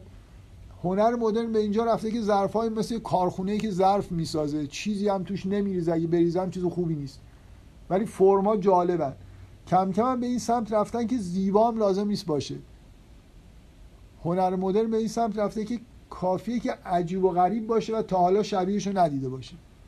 مثل اینکه یه لیوانهایی مثلا بسازن با اعوجاجای عجیب و مردم هم چیز نو رو خوششون میاد. دور، دورانی داریم زندگی می‌کنیم که نوآوری بدون اینکه معلوم باشه چرا نوآوری انجام شده. مولانا اگه می‌خواست نوآوری می‌کرد می‌خواست یه چیز مهمی رو به ما بگه که تو اون قالبای کهن نمی گنجی ولی نوآوری مدرن اینجوریه که نوآوری برای نوآوری. این روحیه سرمایه دیگه.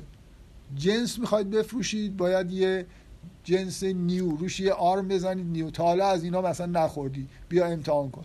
تا حالا فیلم اینجوری ندیدی شعر اینجوری نشنیدی و اینجوری خوب فروش میره در واقع. حالا من در مورد یه صفحه اینجا نوشتم که در مورد اینکه چجوری این تحولات به وجود اومد که اینو ردش می‌کنم برای اینکه قراره که یه بریک داشته باشیم بعدا بقیه بحث رو ادامه بدم. بذارید فقط یه نکته که واقعا ناقص میمونه. اگه نگم در حد دو سه دقیقه من به یه چیزی در تو این طیف اشاره کردم. اونم مسئله پیروی از قواعد بود. یه مسئله دیگه وجود داره. خیلی چیزا پارامترهایی وجود داره که می‌تونیم تو این طیف بذاریم. یه نکته ای که بعدا چون می‌خوام ازش استفاده بکنم در مورد تکنیک های قرآن دوست دارم الان بگم. حالا اگه چیزایی مونده بودم بعدا اضافه می‌کنم. در این طیف کلاسیک مدرن توی هنر. هنر مدرن برای مخاطب جای بیشتری می‌ذاره که مشارکت بکنه در فهم. یعنی مثل اینکه که هنر کلاسیک اون چیزی که قرار گفته بشه معلومه چیه؟ هنرمند می‌دونه چی می‌خواد بگه و می‌خواد همونو بگه و انتظار داره شما هم همونو بفهمید. تو هنر مدرن خود هنرمندم شاید خیلی نمی‌دونه چی می‌خواد بگه. یه حس مبهمی رو ممکنه بیان بکنه. و اگرم بدون چی می‌خواد بگه با این حال مثل اینکه برای احترام مخاطب یه طوری میگه که اگه شما خواستید برداشت دیگه هم بکنید جا براتون باز باشه. یه مقدار بیان در هنر مدرن تعمدن مبهمتره. تو دوران پست مدرن که دیگه اصلا این جزء علمان های اصلیه که باید اینجوری باشه اثر هنری. بنابراین توی اون طیف می‌تونید اینم اضافه بکنید. میزان علاقه ای که حداقل می‌تونیم بگیم هنرمند داره به اینکه چقدر خواننده مشارکت بکنه در خلق اون اثر نهایی که روش در واقع می‌ذاره اثر هنری. به نظر میاد که به طور سعودی هنرمندا بیشتر به این سمت رفتن. حالا یا برای من در مورد انگیزه های این اتفاقایی که افتاده چیزی نگفتم و فعلا وقت ندارم بگم. ولی می‌تونید بگید که احترام مخاطبه می‌تونید اینو بگید که اصلا هنرمند روشن نیست براش که چی می‌خواد بگه چی باید بگه. بنابراین چیزی که میگه ابهام داره ذاتا برای خاطر اینکه خودش به جایی نرسیده که اون چیزی که می‌خواد بگه به اصطلاح روشن باشه براش. حالا انگیزه من کار ندارم. بالاخره این تفکیک هم بین هنر کلاسیک و مدرن هست.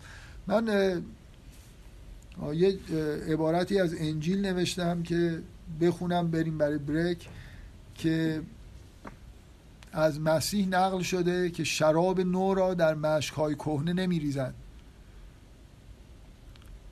و الا مشکها دریده شده شراب ریخته و مشکها تباه گردد بلکه شراب نو را در مشکهای نو میریزند این تا هر دو محفوظ باشد.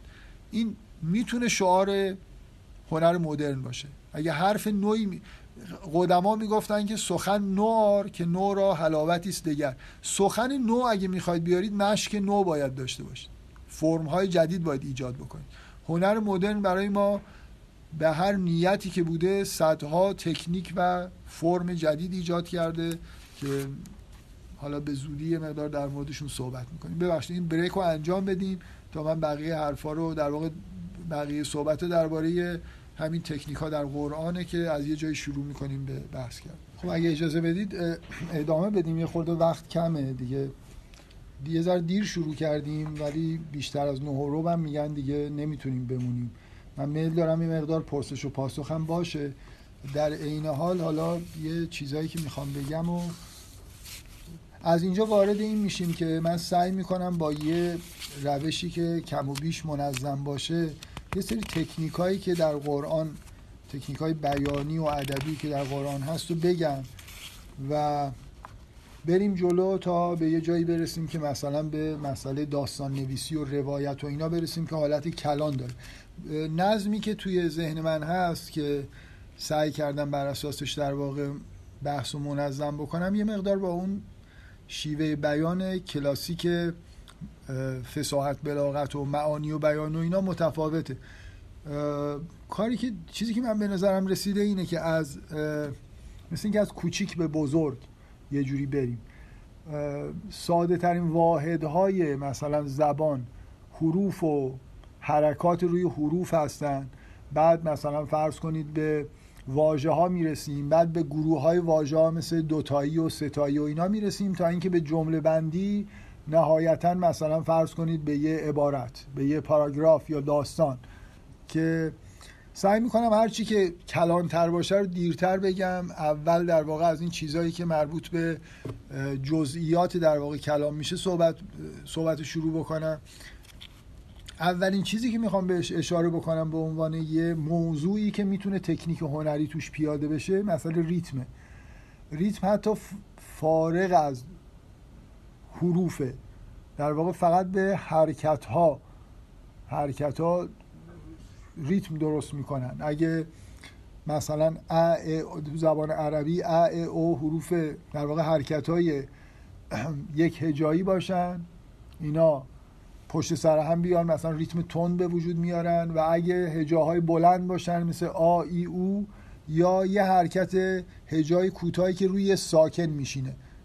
ببینید علم ریتم در دوران کلاسیک اسمش عروزه و عروض مبناش اینه که شما هر عبارتی که توی زبان میگید رو به زبان عربی یا فارسی می‌تونید به به اصطلاح تختی بکنید. تختی کردن یعنی اینکه هر هجایی که میگید یا هجای کوتاه که یه علامت مثلا خاص براش می‌ذارن یا هجای بلنده هجای کوتاه هر حرفی که ا او داشته باشه هجای کوتاه به شرط اینکه بعدش ساکن نیومده باشه.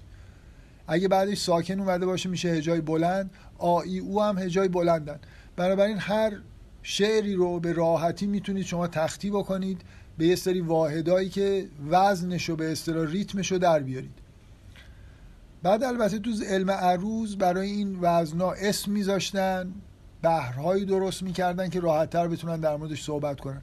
ولی اساس علم عروض خیلی ساده است که مثلا فرض کنید همه شاهنامه بر وزن به اصطلاح عروضیش فعولون فعولون فعولون فعل که تختیش میشه. یه یعنی هر بیت شاهنامه رو نگاه کنید یه هجای کوتاه دو تا بلند یه هجای کوتاه دو تا بلند یه هجای کوتاه دو تا بلند و بعد یه هجای بل... کوتاه یه دونه هجای بلند. کل شاهنامه اینجوریه. تمام مصنوی فاعلاتون فاعلاتون فاعلون. یعنی یه هجای بلند یه کوتاه دو تا بلند. یه دونه بلند یه کوتاه دو تا بلند یه دونه بلند یه کوتاه یه بلند. همه مصنوی این در واقع ریتمش این شکلی از این قاعده پیروی می‌کنه. تو شعر فارسی 32 تا وزن تثبیت شده داشتیم که می‌شد بر اساس این وزنا شعر بگن. مثلا دو تاشو الان من گفتم فعولون فعولون فعولون فعل فاعلاتون فاعلاتون فاعلون. حالا وزنای دیگه هم داریم. مفتعلون مفتعلون مفتعلون مفتعلون همونی که مولوی رو داشت میکشت. و مستفعلون مستفعلون مستفعلون مستفعلون. هنر یه شاعر کلاسیک. این بود که شم شعری که می‌خواد بگه از نظر محتوا حد اکثر هنرش این بود که وزن متناسبی براش انتخاب کنه. این این وزن متناسب رو در اوجش مثلا تو حافظ می‌بینید. بسته به محتوای شعر وزنای خوبی انتخاب کرده براش. یا مثلا شاهنامه وزن مناسبی فعولون فعولون فعولون فعل برای حماسه خوبه. یا فاعلاتون فاعلاتون فاعلون برای مصنوی وزن خوبی بوده. این ماجرای ریتم در واقع در شعر کلاسیک که وزنهای از پیش تعیین شده وجود داشته ریتم های وجود داشته که بر اساس تو همون قالب ها شعر سروده میشه من یه جزئیات اینجا در مورد ریتم هست که ریتم آیا این شیوه بیان مثلا تختی و پیدا کردن ریتم درسته دقیقه یا نیست؟ ولی اینجوری بوده. من دارم توصیف می‌کنم که ریتم در شعر کلاسیک اینجوری دربارش صحبت می‌کردن نمیگم که خوبه یا بده. و نکته دوم این که آیا ریتم فقط حاصل همین چیز هاست یعنی همین حرکات و هجاها هستن که ریتمو می‌سازن یا چیز دیگه هم هست؟ اگه وقت شد الان مشکل وقت دارم آخر این بحث ریتم اشاره به این می‌کنم که اینجوری نیست. یعنی نه این شیوه پیدا کردن ریتم خیلی دقیق بوده و ریتم واقعا باش می‌شد در آورد و نه ریتم فقط حاصل این چیزاییه که توی شعر کلاسیک بهش توجه میشه. این نقطه شروع من گرفتم برای که اون نظم رو رعایت کنم. ولی نقطه شروع خوبیه از این جهت که دیگه واضح تر از این نمیشه که ریتم در قرآن کلاسیک نیست. یعنی دیگه شما قرآن رو هر جایش رو باز کنید می‌بینید با یه چیز با یه عبارت آهنگینی طرف هستید غافیه هایی هم دارن ولی نه اونجوری که در شعر کلاسیک بود. به نظر میاد که کاملا وزن ها به هم ریخته است. یعنی وزن به صورت تکراری هی تکرار نمیشه. شعر کلاسیک اینجوریه که یه مصرع اول رو که می‌خونید تا ته شعر همون وزن باید تکرار بشه. اجازه ندارید بیت دوم یا مصرع دوم وزن رو تغییر بدید. ویژگی شعر نو اگه از هر کی بپرسید شعر نو چیه بیشتر از اینکه به محتوا به شما بگه که شعر نو چه ویژگی های محتوایی داره که فرق می‌کنه. با کلاسیک به شما میگه که ریتم شعر نو مثل ریتم کلاسیک نیست. آزاده به اصطلاح. شاعر می‌تونه خارج از ریتم های کلاسیک یه چیز آهنگین یا حتی اگه دلش بخواد غیر آهنگین رو با عنوان شعر بگه. من همیشه وقتی بحث ریتم هست یه نگرانی دارم چون میگن که ریتم یه حسیه که بعضیا دارن بعضیا ندارن.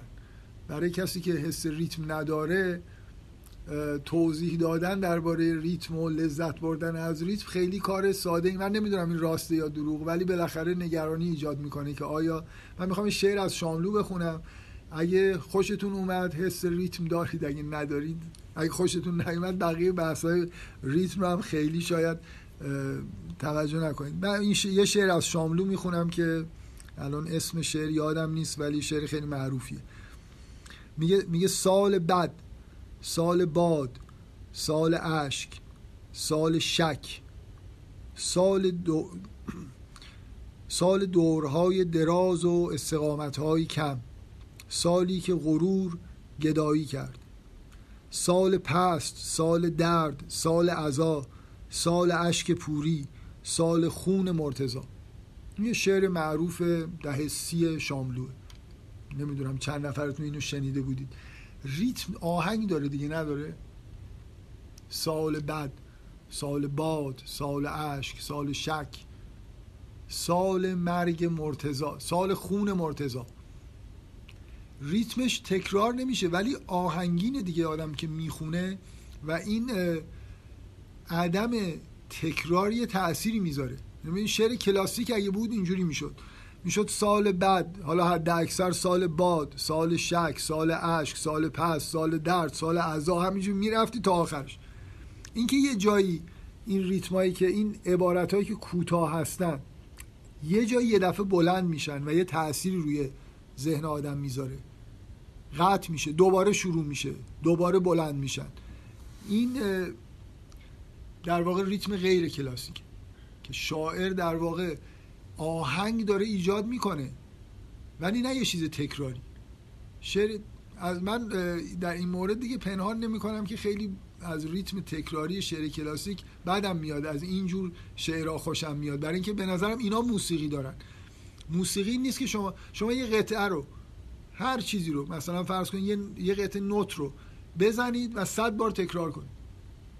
به نظر من موسیقی تولید نکردید. یه صدایی تولید کردید که تکراری.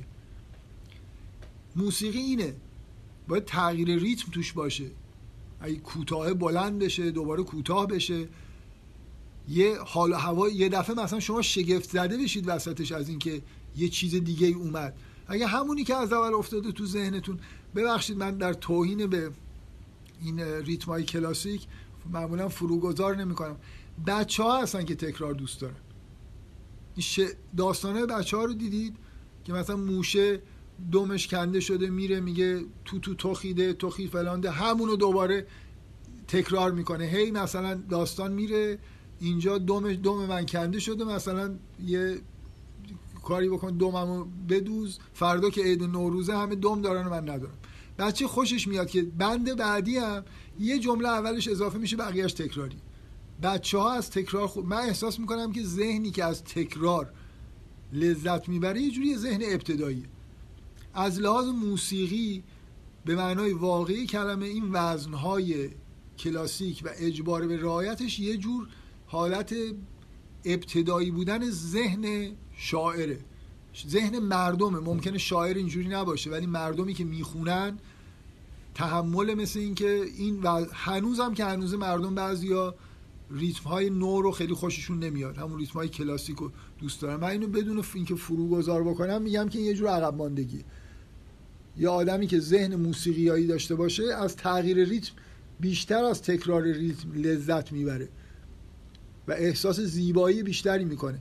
بعد اینجا شما با این تک... با این تکرار ریتم یه چیز تکراری کاری نمی‌تونید بکنید. دستتون بسته است. نهایتش بگید مثلا شعر حافظ تصمیم خوبی گرفت که اینو در وزن مثلا مفاعلون فعلاتون مفاعلون فعلون گفت تصمیم خوبی بود.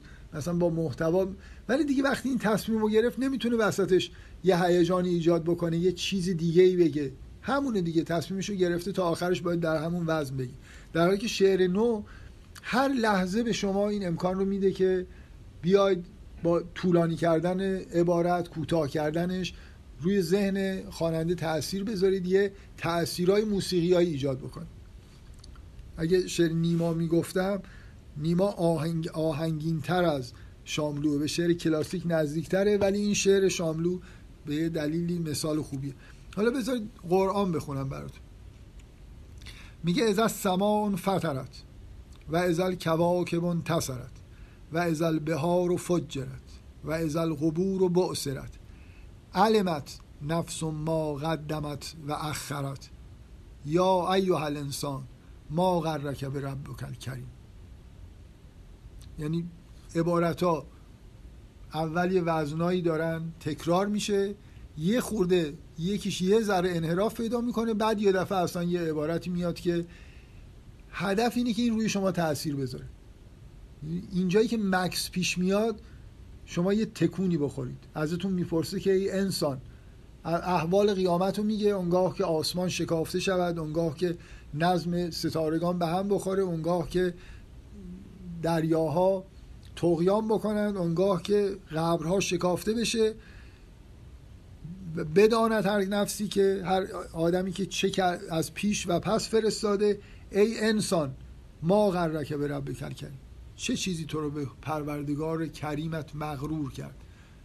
که کمکاری می‌کنی فکر می‌کنی که مثلا اونجا جواب نباید پس بدی به فکر قیامت نیستی و این حرف اگه این هم همینجور ادامه پیدا می‌کرد. اذا سمام فترت فلان. اون یا ایوه انسان هم مثلا در دو بند با همین ریتم گفته می‌شد این تأثیری که الان می‌ذاره رو نمیذاشت.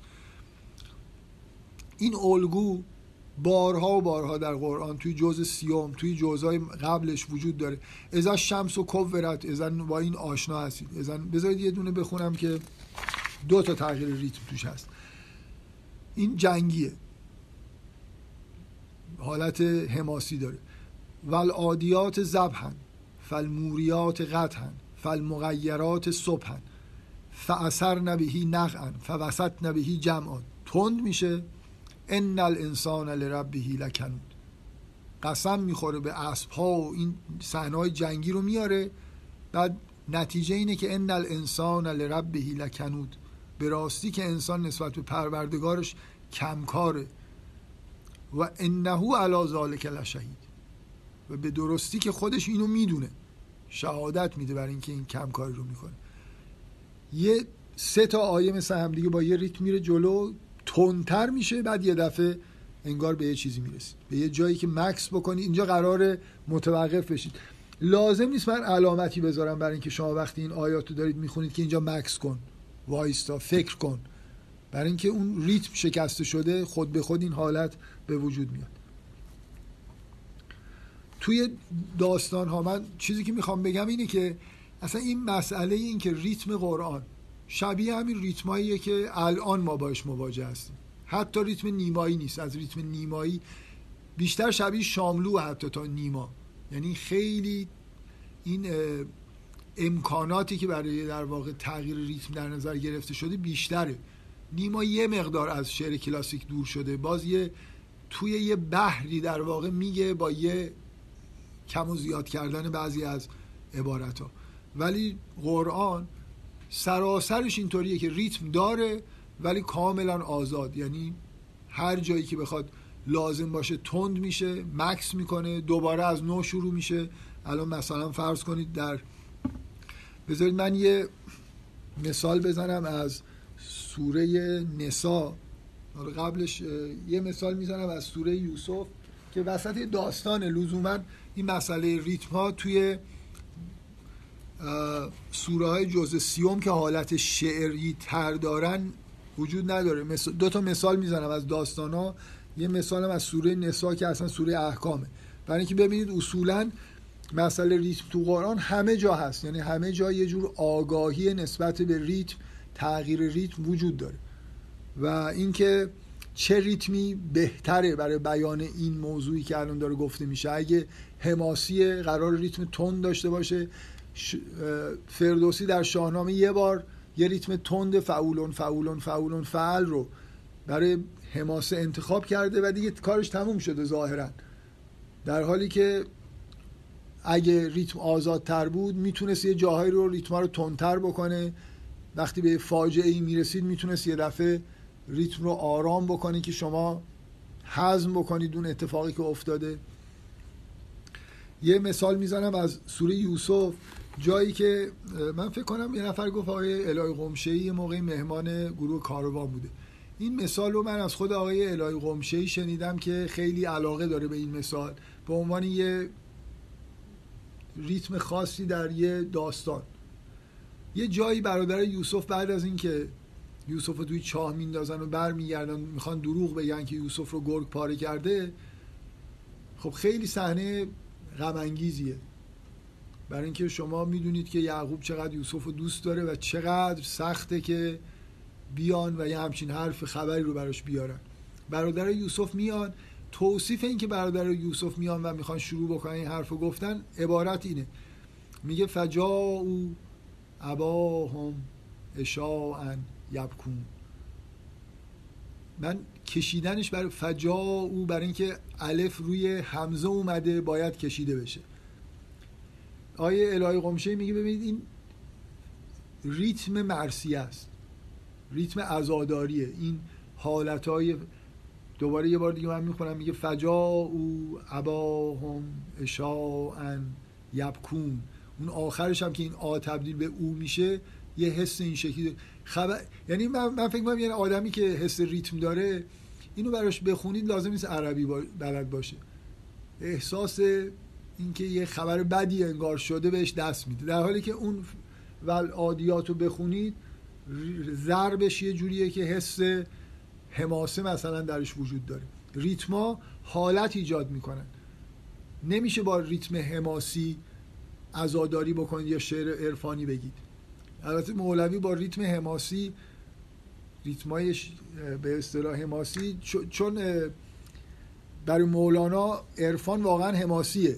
یعنی یه نکته هست که چرا اونجوری شعر میگه. ریتمای تند استفاده می‌کنه در حالی که می‌خواد مثلا شعر عرفانی بگه. اینا همه خلاف قواعد بوده ولی خب در مورد مولانا کاملا از حسش میاد. یه مثال دیگه از توی ریتم که یه خورده برای اینجا زوده بگم برای خاطر اینکه فقط در مورد ریتم نیست درباره اینی که چجوری قرآن از ریتم برای بیان داستان استفاده می‌کنه. شما توی داستان موسا تو سوره قصص می‌خونید که موسا یه کسی رو دو نفر دارن نزاع می‌کنن و موسا میاد وسط مثلا دخالت می‌کنه. یکی از افرادی که یه طرف نزاع هست کسیه که جزو پیروان موساست و اون یکی کسیه که جزو مخالفینشه. و نهایتا توی این نزاع که دخالت می‌کنه متاسفانه یه ضربه می‌زنه به اون شخص ناغافل و اونم میمیره. و موسا خیلی از این واقعه متاسف میشه برای اینکه نمی‌خواست قتلی مرتکب بشه ولی این اتفاق افتاده. میگه من اینو بعدا امیدوارم وقت بشه توی یه جلسه دیگه ای مثلا دو جلسه دیگه این آیات رو کامل بخونم. حالا این اتفاق افتاد. میگه که وکزه موسا فقضا علی ضربه ای بهش زد و اینم مرد. قال هازا من عمل شیطان گفت این از کارش این کار شیطان. انه عدو و مزل و مبین. او به راستی که دشمن گمراه کننده آشکار قال رب انی ظلم تو نفسی فغفرلی گفت ای پروردگار من به خودم ظلم کردم فغفرلی منو ببخش. فغفر له این استفاده از ریتم برای اینکه مثل اینکه این همه چقدر طولش میدی که استغفار بکنی. خدا آماده بخشیدن یه اشتباهی کردی. عمدن به اصطلاح قدیم اتناب داره که ای وای اینطوری شد این عمل شیطانه من اگه منو نبخشی من فلان میشم به خودم ظلم کردم. فغفرلی فغفر این فغفر ش... ریتمش یه جوری شلیک میشه که این حس رو به شما بده که به همین راحتی خدا میبخشه. تو اگه واقعا یه اشتباهی کردی یه لحظه ای می‌دونی که اشتباه کردی می‌خوای پشیمانی بگو زودتر مثل اینکه زودتر بگو این حالت به آدم دست میگه چرا اینقدر این خدا اینگار منتظر این فغفرلی رو بگو فقط فر الله تموم شد. همین دیگه هیچ ادامه ای هم نداره یعنی همین دیگه. مثل اینکه یه این استفاده از ریتم داخل روایت برای اینکه یه حسی برای شما ایجاد بکنه من می‌تونم موعظه کنم برای شما بگم خداوند بسیار سریع میبخشه توبه بکنید. ولی اینجا اینگار شما اینو می‌بینید که این گناه بزرگی اتفاق افتاده ولی خب واقعا ناخواسته بوده و واقعا موسی پشیمانه. اینجوری نیست که عمدن کاری کرده باشه یا احتمال اینکه دوباره بخواد این کار بکنه باشه. بنابراین کافیه که استغفار بکنه. لازم هم انگار لازم نبود اون جمله رو بگی که هازا من عمل شیطان نمی‌دونم. انی ظلم تو نفسی فعلم تغفر لی. من نمی‌دونم چی میشم و اینا. بعد بگه فغفر از اینجا یه نمونه در واقع استفاده از ریتم برای اینکه یه محتوایی در واقع بیان بشه که می‌شد طور دیگه هم بیان بکنه. ولی این تأثیر گذاره که شما توی وسط روایت یه تأثیری با استفاده از ریتم خلق بکنید. یه مثال دیگه من می‌زنم برای اینکه باز ببینید اصلا موضوع مال قسمت های شاعرانه نیست. مسئله این که ریتم در قرآن به طور مداوم از انواع اقسام ریتم صدها مدل مختلف الگوی ریتمیک استفاده میشه برای خاطر اینکه یه مفاهیم بهتر بیان بشن. من این مثال سوره نسای من از این جهت به نظرم خوبه که سعی کنم به شما نشون بدم که همیشه در قرآن در واقع ریتم تابع اینه که چه چیزی قرار گفته بشه. انگار برای هر چیزی یه ریتم خلق میشه. اینجوری نیست که من مثل کلاسیک نیست که من یه محتوایی رو توی سی و دو تا غالب ببینم حد اکثر هنرم باشه که اینو بگنجونم. این مطلبی که می‌خوام بگم این ریتمو براش خلق می‌کنم. این همون کاری که شاعر نوپرداز اگه شاعر خوبی باشه می‌کنه. یعنی بر اساس حسی که داره ریتم ها در واقع خودشون میان ریتم ها رو اختراع می‌کنه. بذارید این, این الان از قسمت های احکام قرآن می‌خوام بگم. این ریتم از یه جایی از سوره نسا شروع میشه که احکام ارث رو بگه اوایل سوره نسا. عبارت ها این شکلی هست میگه مثلا یوسیکم الله فی اولادکم لذکر مثل حظ الانسیین فان کن نساء فوق اثنتین فلهن ثلثا ما ترک. و این کانت واحدتا فلها النصف. ولی ابویه لکل واحد منهم السدس. مما ترک ان کان له ولد. فان لم یکن له ولد و ورثه ابواه فل امه الثلث. همینجور ادامه پیدا می‌کنه. هیچ جای قرآن دیگه این ریتم شما نمی‌بینید که در مورد ارث می‌بینید. بعد سوره آیات ارث تموم میشه بقیه سوره احکام دیگه مطالب دیگه توش هست تا می‌رسید به پایان سوره. به نظر می‌رسه سوره تموم شده. آیه آخر یه دفعه میگه یستفتونه که قول الله یفتی کن فل کلاله یه مسئله جدید ارث پرسیده شده. اینکه حالا چرا این آیه یه دفعه آخر سوره نسا هست. به نظر موضوع جالبیه ولی من حداقل الان نمی‌خوام در موردش صحبت کنم. میگه انم راون هلک لیس له ولد و له اختون فلها نصف ما ترک. همون وزن دوباره. مثل اینکه این وزن احکام ارث دیگه. تمام سوره رو بعد اینکه اون احکام ارث تموم شده بود تا اینجا دیگه این وزن رو نمی‌بینید. این ریتم دوباره ظاهر میشه آخره. مثل اینکه آقا احکام ارث اینجوری خوبه. مثلا با این لحن گفته بشه با محتوای هماهنگی داره.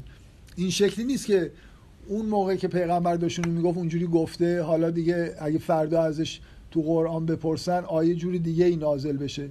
به نظر می‌رسه یه سوالی شده آیه جدیدی در پایان سوره نسا هست که یه حکم ارث جدید میگه.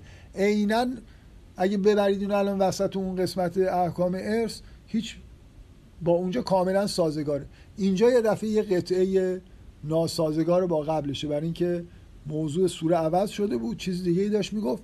دوباره آیه ارث که میاد برمیگردیم به همون ریتم سابق. یه مثال از این که اولا ریتم فقط تو جزء سیوم نیستن همه جای قرآن از ریتم داره استفاده میشه و ریتم ها رو محتوا تعیین می‌کنه. یعنی اینکه چی می‌خوایم بگیم؟ احکام می‌خوایم بگیم. ریتم ها غالبا به نصر نزدیک میشن در این حالی که ممکنه قافیه هایی داشته باشن. و وقتی که درباره قیامت صحبت می‌کنیم یه جور دیگه است. حالا من مثالای بعدی که ریتم و حرف و اینا رو با هم دیگه میگیم یه خورده بیشتر در واقع در این مورد صحبت می‌کنیم. یکی از واضح ترین در واقع شباهت های قرآن به ادبیات مدرن از لحاظ تکنیک های هنری مسئله ریتم های متنوع و اهمیت دادن به محتوا توی خلق ریتمه که اصلا در ادبیات قدیم به این شکل نمی‌بینید. من چون می‌خوام برای سوال یه چند دقیقه حداقل وقت بذارم فقط یه نکته بگم که امروز که داشتم این یادداشت‌ها می نوشتم به ذهنم رسید که واقعا این سوال به ذهنم رسید که مسلمونا که واقعا قرآن رو دوست داشتن. علاقه داشتن بهش. حالا من نمی‌خوام الان این سوال رو جواب بدم. برای چی ریتما رو برای چی این شیوه بیان رو تقلید نکردن واقعا برای من یه سوال که باید یه جواب منطقی نمی‌خوام بگم سوال بی جوابه. ولی شگفت انگیزه که مسلمون ها قرآن رو خوندن و این ریتما رو دیدن و احتمالا خوششون هم اومد. مثلا از سوره تکویر خوششون اومد. ولی تقلیدی وجود نداره. شما یک مورد در شعر عرب یا فارسی تلاش بر اینکه این ریتما رو این شکلی بیارید یا آزادی ایجاد بکنید به وجود نیومد تا اینکه غربی ها ریتما رو شکستن و حالا بعضی از مسلمان ها به تبعیت اونا ریتما رو شکستن و جدید میگن. و این یه سوالیه که حالا من امیدوارم بعدا یه چند دقیقه بتونم در موردش تو جلسات آینده صحبت بکنم. فقط خواستم مطرح بکنم که یه همچین پرسش جدی به نظر من وجود داره. اگه ببخشید سوالی هست من برای اینکه بفرمایید. سلام شبتون بخیر. شب شما من یه ذره می‌خوام با شما در مورد این بحث ادبیات کلاسیک مخالفت خواهش می‌کنم. این شعر که از شاملو خوندید خب درست وزن عروضی نداره ولی مطمئنا از موسیقی درونی کلمات استفاده می‌کنه به علاوه به هم ریختن ساختار نحوی جمله. بله. و این دلیل نمیشه که وقتی یه شاعری داره توی وزن عروضی شعر میگه نتونه این نحو زبان رو به هم بریزه یا از اون موسیقی درونی کلمات استفاده بکنه. من چند تا مثال شما من یه لحظه اجازه بدید. من مثال های شما رو ندید قبول می‌کنم. خودم الان یه مثال دارم از یه همچین چیزی که شما میگید. مسئله اینه که می‌دونی مثل چی میمونه؟ مثل این که یه وزن برداری در حالی که جفت پاهاشو به هم دیگه بستن و یه مثلا دستاش هم به هم دیگه بسته شده تونسته یه وزنه سنگینی رو بلند کنه. سوال اینه که خب این چه کاری بوده؟ یعنی مثلا اینه که من قبول دارم که اساتید شعر فارسی مثلا مثل فردوسی. من مثالی که اینجا دارم از فردوسیه. برای اینکه فقط اینو نشون بدم که بزرگانی مثل فردوسی تو همون وزن فعولون فعولون فعولون فعل تغییر ریتم ایجاد می‌کردن. من همین مثال رو می‌خوام بزنم. خب حالا می‌خواد من مثال خودم رو بزنم. مثال من بهتر از مثال شما. می‌خواد من مثال خودم واقعا بگم. حالا که ایشون پرسید از موقعیت استفاده بکنم. در ستایش فردوسی یکی دو مورد هزار مورد در شاهنامه می‌تونید اینجوری پیدا کنید. میگه این جاییه که سهراب کشته شد. داره نفسهای آخر رو می‌کشه. رستم زدتش زمین. میگه به بازی به کویند همسال من. این از قول سهراب دارید میشنوید. به بازی به کویند همسال من. به خاک اندر آمد چنین یال من. نشان داد مادر مرا از پدر زمهر اندر زمهر اندر آمد روانم به سر. هر آنگاه که تشنه هر آنگه که تشنه شدستی به خون بیالودیان خنجر آبگون. زمانه به خون تو تشنه شود بر اندام تو موی دشنه شود. تا اینجا ریتمش چجوریه؟ یه خورده حالت مرسیه داره. حالا از اینجا اگه تونستید جور دیگه ای که من من اینجوری می‌خونم الان بقیهشو اگه تونستید جور دیگه بخونید. میگه حالا داره تهدید می‌کنه رو پدر نمیش نمی‌دونه این رستمی که. می‌خواد بهش بگه که از اینجا به بعد می‌خواد بهش بگه که پدرم تو رو گیر میاره و می‌کشه میگه کنون گر تو در آب ماهی شوی وگر چون و یا چون شب در سیاهی شوی. اینجا نسخه وگر چون شب در سیاهی شوی هم داره. وگر چون ستاره شوی بر سپهر ببری ز روی زمین پاک مهر بخواهد هم از تو پدر کین من چو بیند که چو بیند که خاک است بالین من. یه دفعه ریتم تون میشه. چرا ریتم تون میشه؟ اولا برای اینکه واو میاره. میگه میگه کنون گر تو در آب ماهی شوی وگر چون شون در سیاهی شوی و وگر چون ستاره شوی یعنی مجبورتون می‌کنه که مصره ها رو پشت هم بخونید و به هم دیگه بچسبونید. ثانیا محتواش. ریتم صرفا حاصل من یه نکته گفتم که نه این شیوه سنجش عروضی ریتم دقیقه برای خاطر اینکه آ ای او از یه ساکن یه حرکت روی ساکن یه مقدار ریتم رو بیشتر کند می‌کنه. بنابراین یه شاعر ماهر می‌تونه با تغییر اون هجاهای بلند از مثلا کند به تند تغییر ریتم ایجاد کنه یه شاعری که مهارت داره می‌تونه با واژگانی که میاره تغییر ریتم ایجاد بکنه. همه اینا امکاناتی که شاعر بزرگ داره. ولی سوال اینه که برای چی این کارو باید بکنه؟ سوال اینه که من چرا خودمو دست و پامو ببندم؟ بعد بگم علا رقم این که من دست و پام بسته بود وزنه مثلا 150 کیلو رو برداشتم. اگه دست و پات بسته نبود 250 کیلو برمی داشتی یعنی اصولا اون قالب ها در این حالی که اساتید بزرگ موفق شدن توش یه کارهای شگفت انگیزی مثل این فردوسی بکنن ولی بالاخره اگه نبودن ریتم ها و موسیقی های جالب تری ممکن بود خلق بشه. من حرفم این نبود که در شعر کلاسیک ما تغییر ریتم نداریم. ما در ربایی ربایی جاییه که شعرا امکانات خوب وزنی دارن برای اینکه اصلا وزن ربایی انعطاف پذیریایی داره و می‌تونن تغییر ریتم ایجاد بکنن. در حماسه این مثال های فراوان در فردوسی می‌بینید که تغییر ریتم ایجاد کرده. ولی در یه حد مختصر دیگه. حالا یعنی نه واقعا ببینید مقایسه کنید با شعر نو. سوال من اینه چه دلیلی داره که من دست و پای خودم رو ببندم بعدا هنرنمایی کنم؟ خود این ایده یه مقدار ایده کلاسیکیه. یعنی اگه من ببین هم مسئله قافی اندیشم و دلدار من گویدم من واقعا رعایت قافیه رعایت وزن کلاسیک یه مقدار حال شاعر رو می‌گیره. حتی اگه شاعری آدم بزرگی مثل مولانا باشه. بنابراین در عین حالی که در شعر کلاسیک ما نمونه های فوق العاده زیبای کار با ریتم داریم ولی این در حد اینه که دست و پاشون بسته بوده خیلی مختصر تونستن یه کارایی بکنن. من چند از مثالون بخونم یا نه؟ بذارید من من چون حرف شما رو قبول دارم. آره خواهش در مورد اون آیه قفر الله که بله. این مثال حافظ فکر می‌کنم خیلی معروفه که زاهد غرور همش جای کشیده است غرور داشت سلامت نبود راه رند از ره نیاز به دار سلام رفت بله. هم راهش شده بله. ره میان بر شده بله. و هم خب ریتمش طولانی شده کوتاه شده بله پس محدودیتی برای انجام این نداشته. درست خودش رو در یک قالبی گنجونده ولی محدودیتی نداشته که این کار این یه وزن بردار بزرگیه که با دست و پای بستم 250 کیلو رو برداشته. ولی همین اگه دست و پاش بسته نبود بیشتر برمیداشت. همین مسئله اینه که سوال سوال من اینه چرا باید اون وزن رو رعایت کنه؟ چرا باید خودش رو توی 32 قالب کهن محدود بکنه و بعد مجبور بشه به سختی تغییر ریتم رو ایجاد بکنه. مسئله اینه که شما خودتون میگید که مثلا شعر شاملو موسیقی داره. بله. چرا اصلا موسیقی دلپذیره؟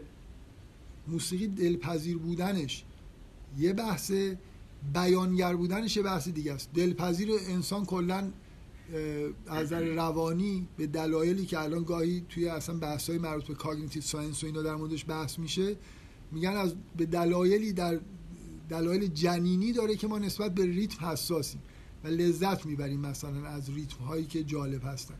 یعنی یه چیز خیلی ذاتی بشره که حتی برمیگردونن به فیزیولوژی ما. خب این که موسیقی برای ما جذابه. ولی بیانگر بودنش مسئله ایه که در واقع ما اگه اختیار موسیقی کاملا دستمون باشه ریتم دستمون باشه بیان بهتری می‌تونیم انجام بدیم از چیزی که می‌خوایم.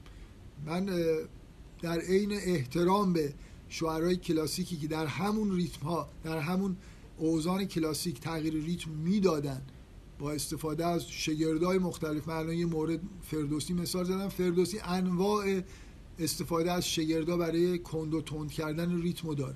مثلا خود محتوا ریتمو کند و تند می‌کنه تا حدودی. ولی فکر می‌کنم این بالاخره نقصیه که ما موجه نیست که اینقدر خودمون رو مقید بکنیم که از موسیقی های متنوع خودمون رو در واقع یه جوری این مثل اینه که من بگم آکورد فلان اون آکوردهای ممنوع. ببینید باخ چقدر زیبایی با همون محدودیت ها خلق کرده. کرده. ولی خب یه سری زیبایی هم که می‌شد خلق بکنه رو نکرده. برای اینکه محدودیت هایی داشته. من از احساس خوب شما نسبت به شعرهای بزرگ کلاسیک تمجید می‌کنم خودم این احساس رو دارم فردوسی رو ستایش می‌کنم حافظ و بینهایت دوست دارم. ولی توجیه نمیشم که چرا باید تونسی و دو وز وز شعر می‌گفتن. هم دلیلش اینه که ما تو اون برهه تاریخی نیستیم. داریم از اینجا به اون برهه تاریخی نگاه می‌کنیم بله. و خب نمی‌تونیم بفهمیم که چرا کاملا قبول چرای من این نبود که اونا خطا کردن. چرا چرا اینجوریه که باید این محدودیت الان من سوالم اینه چرا باید این محدودیت رو الان باقی نگه داریم؟ اگه می‌تونیم این کار رو نکنیم. کار دیگه ای بکنیم. یعنی دلیل موجهی وجود نداشته به غیر از دلایل تاریخی. من جواب اون سوالی که الان مطرح کردم هم در واقع به این حرفی که شما می‌زنید ربط داره. من بذار جواب سوال از سوال شما استفاده کنم. به نظر من ذهن بشر در طی قرنها تغییر کرده واقعا. مغز ما تغییر کرده. یعنی مغز یه آدم 1400 سال پیش اونجوری کار نمی‌کنه نسبت به ریتم. حدس می‌زنم و من نمی‌تونم من فکر می‌کنم واقعا مسلمون ها 1400 سال پیش اون قدری که من از این تغییر ریتما لذت می‌برم لذت نمیبردن و الا اداشو در می فکر می‌کنم بشر پیشرفت کرده. برای اینکه بیشتر موسیقی گوش کرده بیشتر شعر گوش کرده. می‌دونید ترین شده. مغز آدم با کار کردن بیشتر توی زمینه هایی تمرین می‌کنه و چیزایی یاد می‌گیره. من فکر می‌کنم قبلا اینجوری که ما از این ریتما لذت می‌بریم لذت نمیبردن از همون ریتما لذت میبردن. از ثبات. و جواب من اینه که کودکان است. یعنی مربوط به دوران قدیم تاریخ بشر که ریتم ثابت باشه لذت بیشتری می‌بریم ببخشید. فکر کنم یه نفر شما سوالتون رو بگید گرفتید بسیار ببخشید یه خورده طول کشید یه خورده دیر شروع کردیم. انشالله سعی کنیم جلسات بعد سر ساعت هفت شروع کنیم که از نه تجاوز نکنیم. نه ما ما هفت شروع می‌کنیم. درم باز می‌تونم بیان ولی واقعا مقید باشیم که خودمون هفت شروع کنیم که بیشتر از این طول نکشه. مرسی.